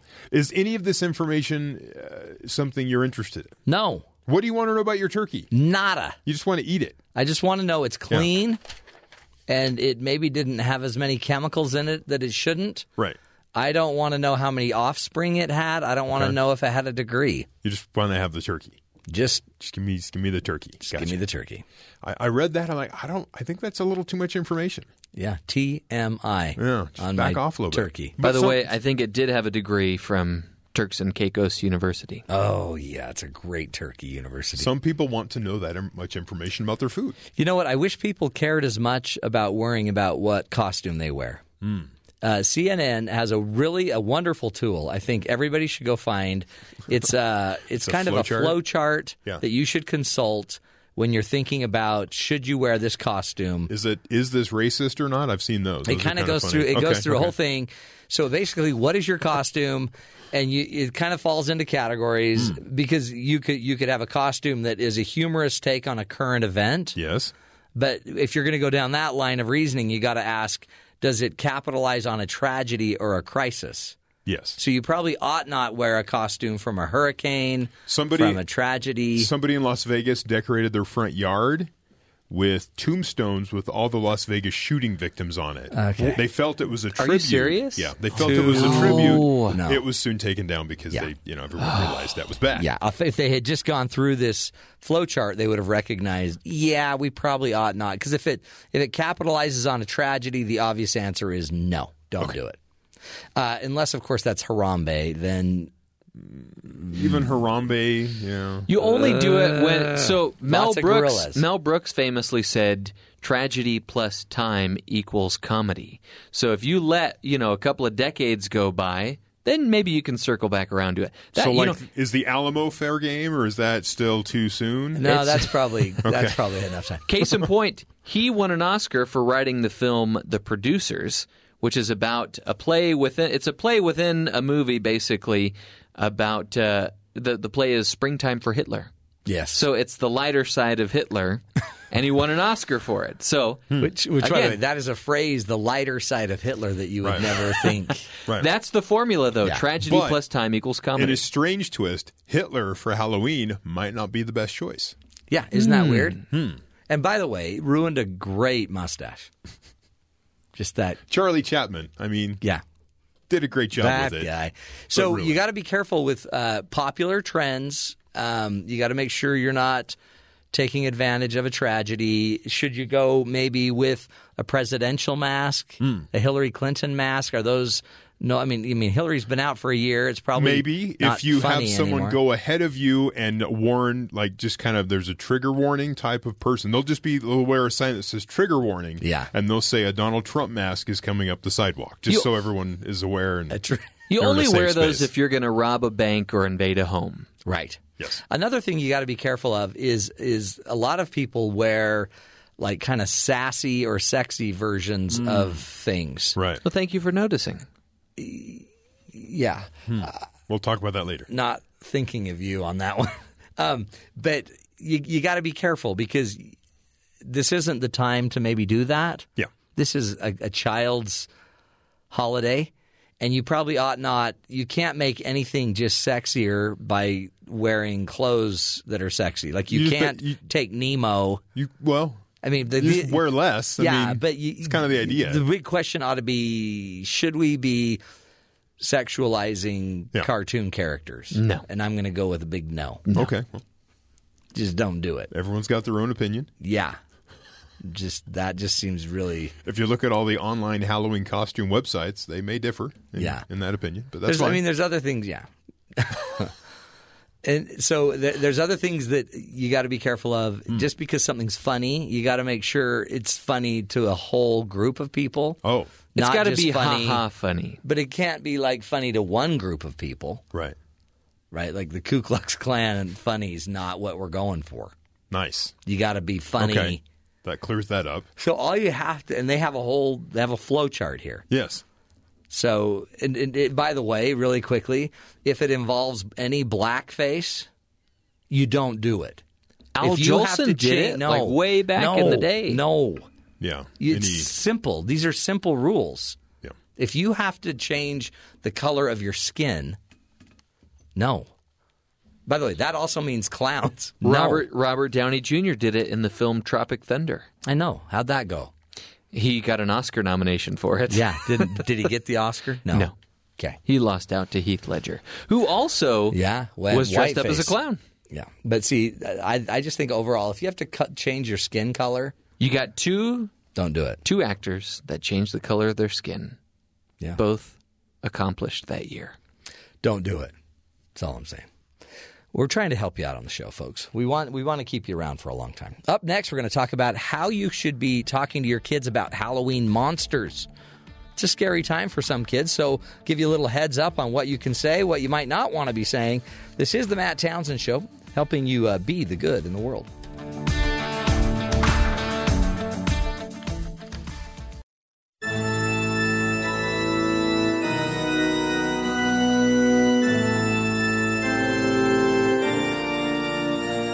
Colorful cartoons of Dracula and Frankenstein seem to be like no big deal to adults, right? But uh, to the kids, they may seem very real.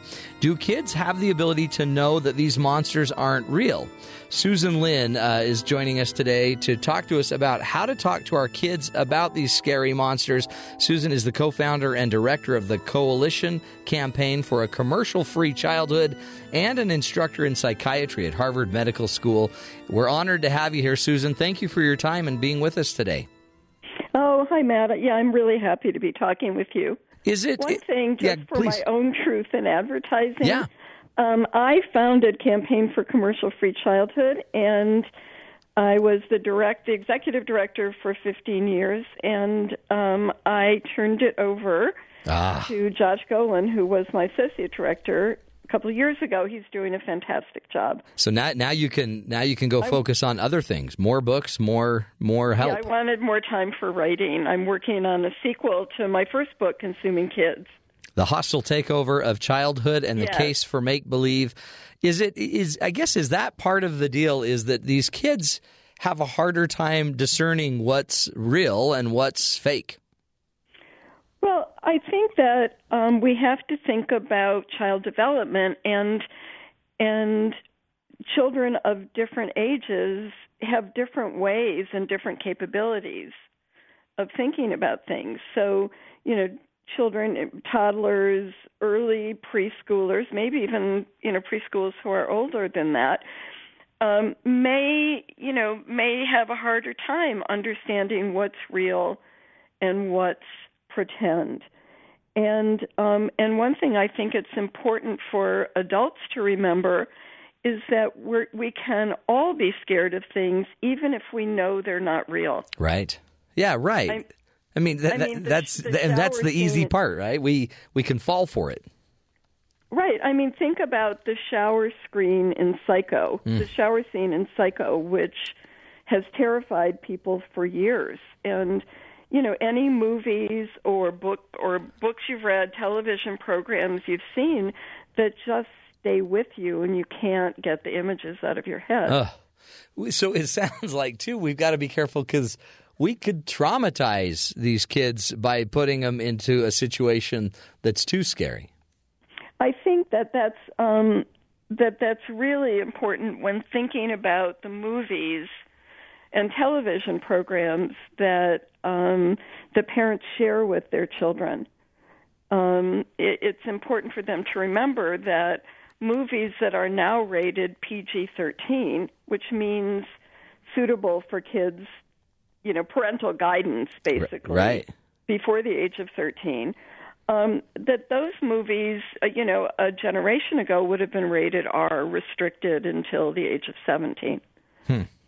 Boy So- times have changed Yeah, I mean, what a couple of things happened. One thing that happened is that um, technology in in the late 1990s and early 2000s, the screen technology developed and got so sophisticated that people could do virtually anything with an image.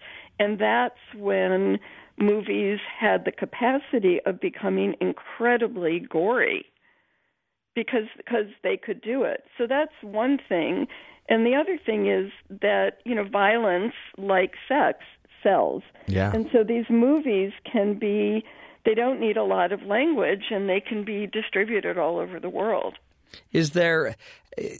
How do we know how much is too much, and at what age to to kind of allow more?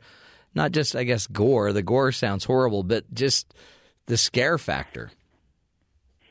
I think that um, one thing that parents can do is take their cues from their children, and if if their children are afraid of something, that it's important not to belittle them for being afraid. Um, even telling them there's no reason to be afraid. You know, I think it's important to honor their fear. I know, you know, for instance, yeah, I know that that's scary. And then you can say, but, you know, it's not real. You know, you don't have to look at it if you don't want to. Mm-hmm. I think it's it's important um, not to make children feel ashamed of of their feelings. And I guess instead let them talk about them. Yes, it's important for us to you know send the message to our children that they can talk to us about anything. I mean that's you know that's just important, um, especially as children grow and face you know all sorts of challenges in the world. Yeah. Is there? Um, I mean, because I guess developmentally that they'll start to be able to distinguish what's pretend, what's real. But again, things still may be scary to them. Is it, it seems like talking about it opens up their your ability to understand how they think and why they think. Um, so, so part of the benefit is just simply understanding your child better. Right. That, that knowing more about about how they're experience experiencing the world, and um, and also as I you know kind of implied before anyway, establishing a relationship with them that's based on on trust and your capacity you know to hear what they're thinking and feeling without judging them for that Yeah. and and and I think it's also important for parents to differentiate between feelings and action. I mean, when I say don't judge children for their feelings, I'm not saying that it's okay for kids to be mean to other kids or to be violent. You know, we have to set limits on behavior. But That's true. Um, but feelings are are, you know, our own. And and I guess um, part of uh, the feelings too would be, and talking to them about it would be your allowing your child to kind of understand their emotion and their feelings. Um, do you how how do you help them process through their feelings? And maybe get them to other. I mean, not, not, I guess you don't want to change their feelings, but is there a way to also get them other information that they may not know? Sure, of course. I mean, you know, if a child is is afraid of something, you know, you you can, you know, say like a child who's afraid of all dogs. You know, well, you know, most dogs are friendly and you know what it's important for us to do is to um what's important for us us to do is um is you know try to help your children have experiences that counter their fear but not to get angry at them if you know they're not going along with the program Yeah. Does, uh, does that make sense Yeah, absolutely. Because yeah, and part of the yeah, you don't want your emotion to cloud the whole situation either, right? You want to try to stay neutral and then just understand and be empathic toward their emotion. right or you know you can share stories with your children about things that you were afraid Mm. of or even things you know that you are afraid of i mean not you know the big things but things like snakes if Yeah. you're afraid of snakes you know and I, you know i know most of them don't hurt me but i still get creeped out Mm-hmm. or you know if you have fears that you've overcome then you know i think it's helpful to share your experiences Versus with your kids Yeah, versus like just forcing them into experiences. Uh, it might be better to be talking these things out instead of just showing up at a scary door on. Halloween. And yes, and you know, yes, and to go back to Halloween, if children are afraid of being out at night with you know kids in other costumes, if the very young ones get freaked out, take them home, yeah, and that's fine. They don't have to go out. and and I mean, I, what I- you don't want to do is belittle them for their fears. yeah. and and telling them there's nothing to be afraid of. I mean, we say that kind of reflexively, but I'm not sure how helpful that is. hmm Do um, I know in your work you do, you, and you've become well known for being for using more puppets in psychotherapy and and using the puppets, I guess, to to help role playing and talk about what you've learned about that process of creative play. Well, um, first of all, um, creative play is the foundation of learning and creativity and constructive problem solving, and it, it's also the, the way that children wrestle with life to make it meaningful. When children play creatively, when they bring characters to life on their own, when when the script isn't being dictated to them, they play about their experiences, including their fears. And so, you know, you might have children pretending to be monsters, and that's a way of getting some some kind of the jargon word is mastery Hmm. over over their feelings, a sense of competence around them.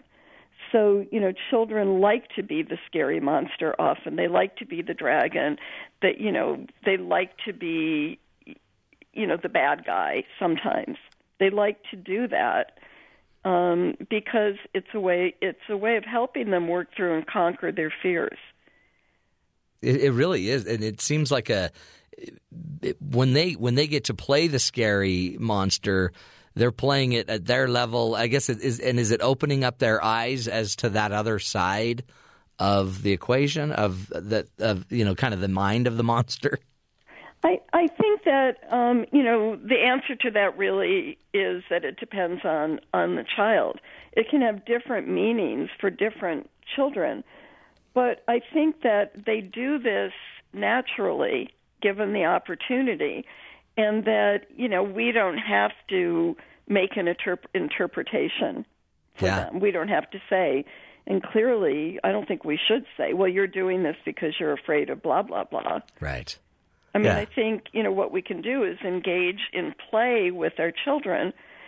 You know what what's not okay in play is if a child is actually hurting somebody else, or if two children are playing and one of them is being scary and the other one really is scared. That's not playing anymore. Right. That's that not, is it? Is it? No. i- i- Is is here's a one of the things I know you you have talked about too is you can use the play as a great way to solve problems and and let them try to like put them in a situation in the play where they have to solve a problem. Yeah, I mean, one of the nice things about talking through stuffed animals or puppets um, for parents, and you know, I'm not suggesting that parents can be children's therapists; they can't. But um, you know, if if you have a child who who you know doesn't want to go to bed, you know, you can have a stuffed animal take that role and say, "I don't want to go to bed." And you know, for young kids, you can say, you know, to them, "Why do you think Bear doesn't want to go to bed? What do you think's going on? What should we do to help him?" Yeah. And just just that's kind of a fun way of of um, of helping children, you know, get through things that they really don't want to do. I mean, when my daughter was young, and and was I mean, she was like two two and a half at the time, and she would resist getting dressed.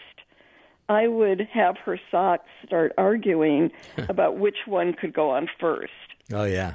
you know, and then let her make the decision. So, you know, in or um, you know, if she didn't want to come to dinner, I would say, you know, Sasha, your peas are calling you. Sasha, Sasha, come eat me. You know, that kind of thing. So Yeah. I, we we can use play to help children, young children especially, get used to routine routines that they may, you know, just be resisting. Yeah. What other advice would you give us for tonight um, with our kids as we, you know, as we just go knocking door to door? If we start to see some fear, but not, you know, not enough maybe that they want to stop, uh, but they they seem to be a little scared about something. How how would you suggest we talk to our kids through talk them through that?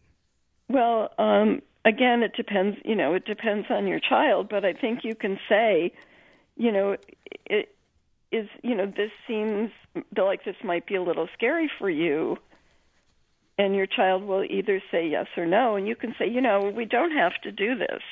I mean, we can have fun with Halloween at home. You don't have to keep going, and give them that option. And, and really, it's it's kind of letting them lead this to a, to some point, huh? Um, well, to some point. I mean, I think it's up to adults to say when enough is enough. Yeah. You know, when to stop and, you know, and that kind of thing. But um, in terms of kids balking, Uh, going trick or treating, there's really no reason for them to have to do that. Yeah, that's not. Yeah, this isn't major a major developmental stage. No, right, it life. And it, if it's not fun, there's really no point. Well, right, and and honestly, it it's it's almost like everyone else is doing it, so I feel this fear of missing out. But honestly, it might do them better to not want to chase the bag of candy all night. It it's just really it depends, you know, it depends on on your child. And I think that one thing that's happening is that parents are are bringing increasingly younger children out trick trick or treating. You know, kids under 2 or 3 Yeah. are going trick or treating now. And and you know, it might be frightening for them or even just overwhelming for them and and you know the excitement of getting so much candy can make kids irritable or you know start crying so i think you know with with the very young children if you really want to take your child trick trick or treating then um you know do a little bit with them Yeah. Do a little bit, then maybe take a little break. Well, we appreciate you, Susan. Thank you for your work and uh, just your your your thinking about the things that we need to be thinking about. Again, Susan Linn is her name, and she is the author of "Consuming Kids: The Hostile Takeover of Childhood and the Case for Make Believe: um, Saving Play in a Commercialized World." Both books uh, were published by the New Press powerful uh, powerful insights. As a parent, let's remember we think it's for the kids, but if if it's for your 2-year-old, your 2-year-old's not really big on walking all night in a really difficult uh, you know costume to go get candy. That's probably more about you. Uh, just wanting to get your kid out there for a little show and tell. But uh, let's think about the kids tonight. All of us, too, while we're driving around. Let's make it a safe, safe night for everybody. This is the Matt Townsend Show, helping you be the good in the world.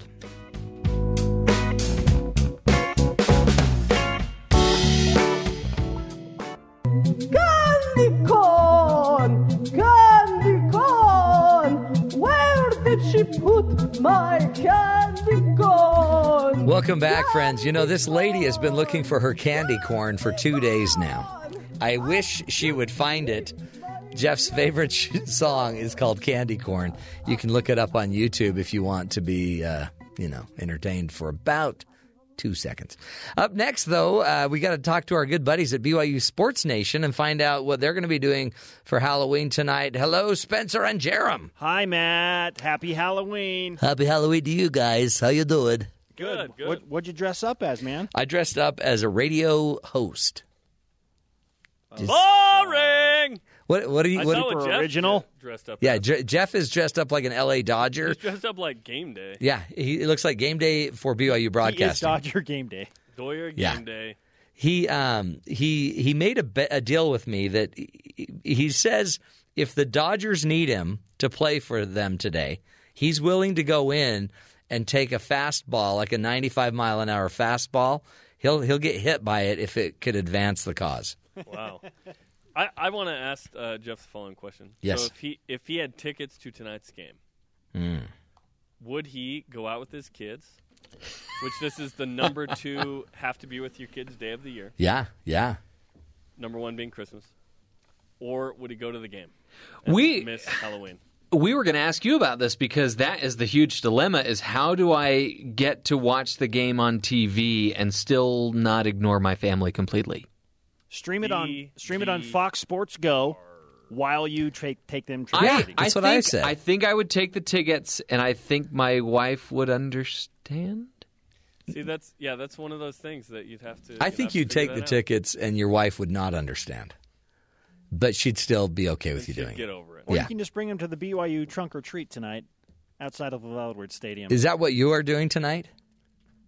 Yes, because we will be live on the BYU radio and the BYU TV from seven to nine Eastern time tonight. Look at you guys. So you don't even while get a break. Trick-or-treating, you can stream. On Halloween, you don't even get a break, though. This are is we gonna Are we gonna see our kids trick or treating tonight? Maybe not, but you No. know what? We're gonna have a great time tonight. man, boy. You know what? What'll be neat though is in therapy in about twelve years, you guys will be able to work through that.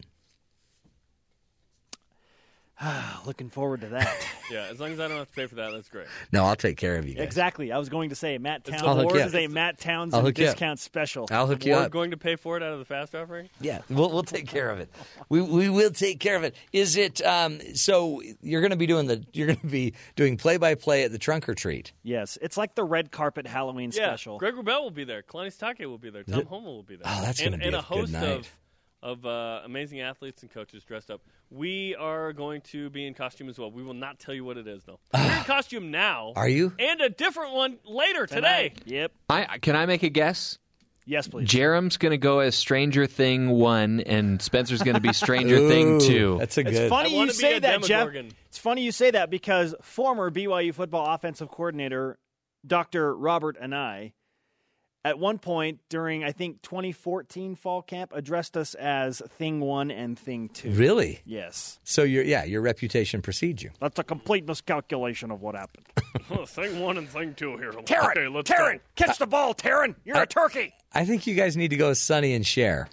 Nope.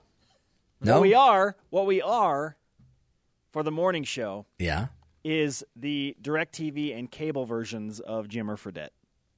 Really? Yes. So I uh, well, you go first. I am 73 points scored in a game, Jimmer Fredette, wearing the Shanghai Sharks jersey. Okay. And I am 73 seconds in a game, Jimmer Fredette, wearing the Sacramento Kings jersey. That's good. See, that's that's a good bit. You guys could do that all day. Nice little spin, we, right? will, we will do I it all we day. need a show, Jarom. You guys ought to get a show. We need a, pro- Yeah. we need a program. We need that. program. What's on your program today? Ah, yes. Of course, the Halloween hullabaloo. Mm-hmm. Oh yeah.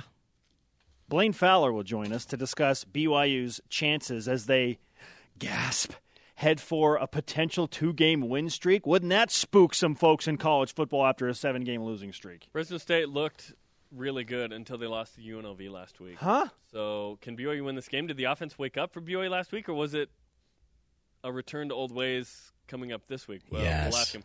Plus, uh, our Twitter question: If you could dress as any BYU themed costume for Halloween, what would it be and why? Mm. Also, Tim LaComb, uh, assistant basketball coach, will join us. We will ask him about uh, the Nick Emery situation as well as the upcoming uh, exhibition tomorrow night against Westminster and the win they got in the pit against New Mexico Friday night. Nah, it's never a dull moment with you guys. No, you're welcome. Between the Lines. Yeah, I was going to say between the lines with Lauren Frankham, she fulfills a lifelong dream.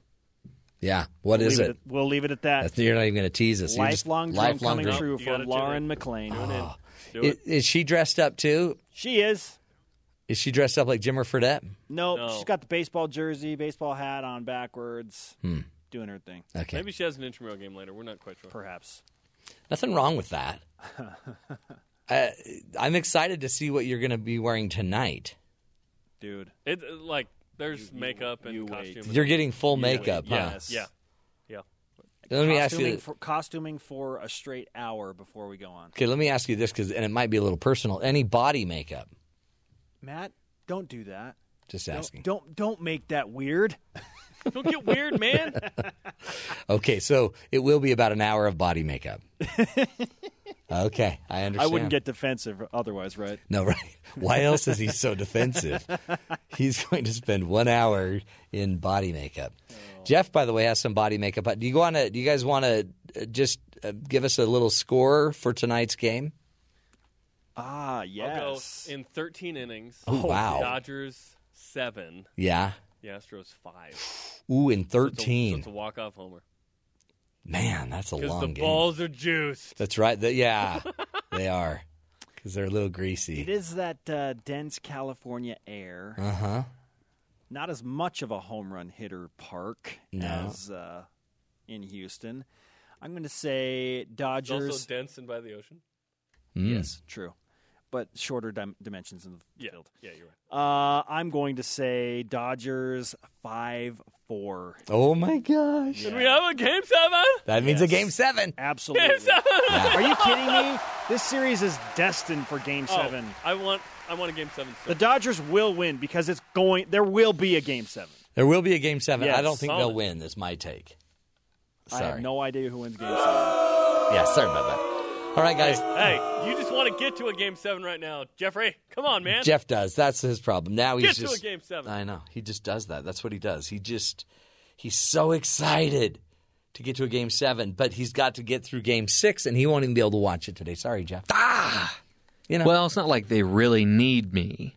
Well, they do. unless they take me up on my offer to get hit by a 95 mile an hour I- fastball. and I don't. I mean, it seems mean, but I really want to see that. But I, I don't think it'll happen because I think your your name has to be on the roster before a certain deadline. You know what we ought to do? Let's go take you out, shoot a video of somebody throwing a ball at you 95 miles an hour, and then you can say, This is what I'll do for the team. Again, I don't think they'll find that helpful unless I'm at the plate, getting hit, getting on base. It's not going to do a whole lot for them. No, but I think it would be fun for everyone They else. don't even have to keep me in. They can take me out immediately and put in a pinch runner. Well, I think you will be taken out if we hit you right. Hmm. Anywho, hey, our hero story of the day is a courageous father that has saved his teenage daughter from a rampaging 13 foot long great white shark off the south uh, or the southern coast of Australia, declaring that if he had taken 10 seconds longer, I'd have one less child. Chris Williams, 56, said his family was kayaking in the pristine waters of southern coast on Sunday. But the perfect afternoon quickly turned into a nightmare when Sarah, who's 15, alone in a double kayak, was suddenly flung into the air. Sarah said she'd been messing around with her brother when the attack began.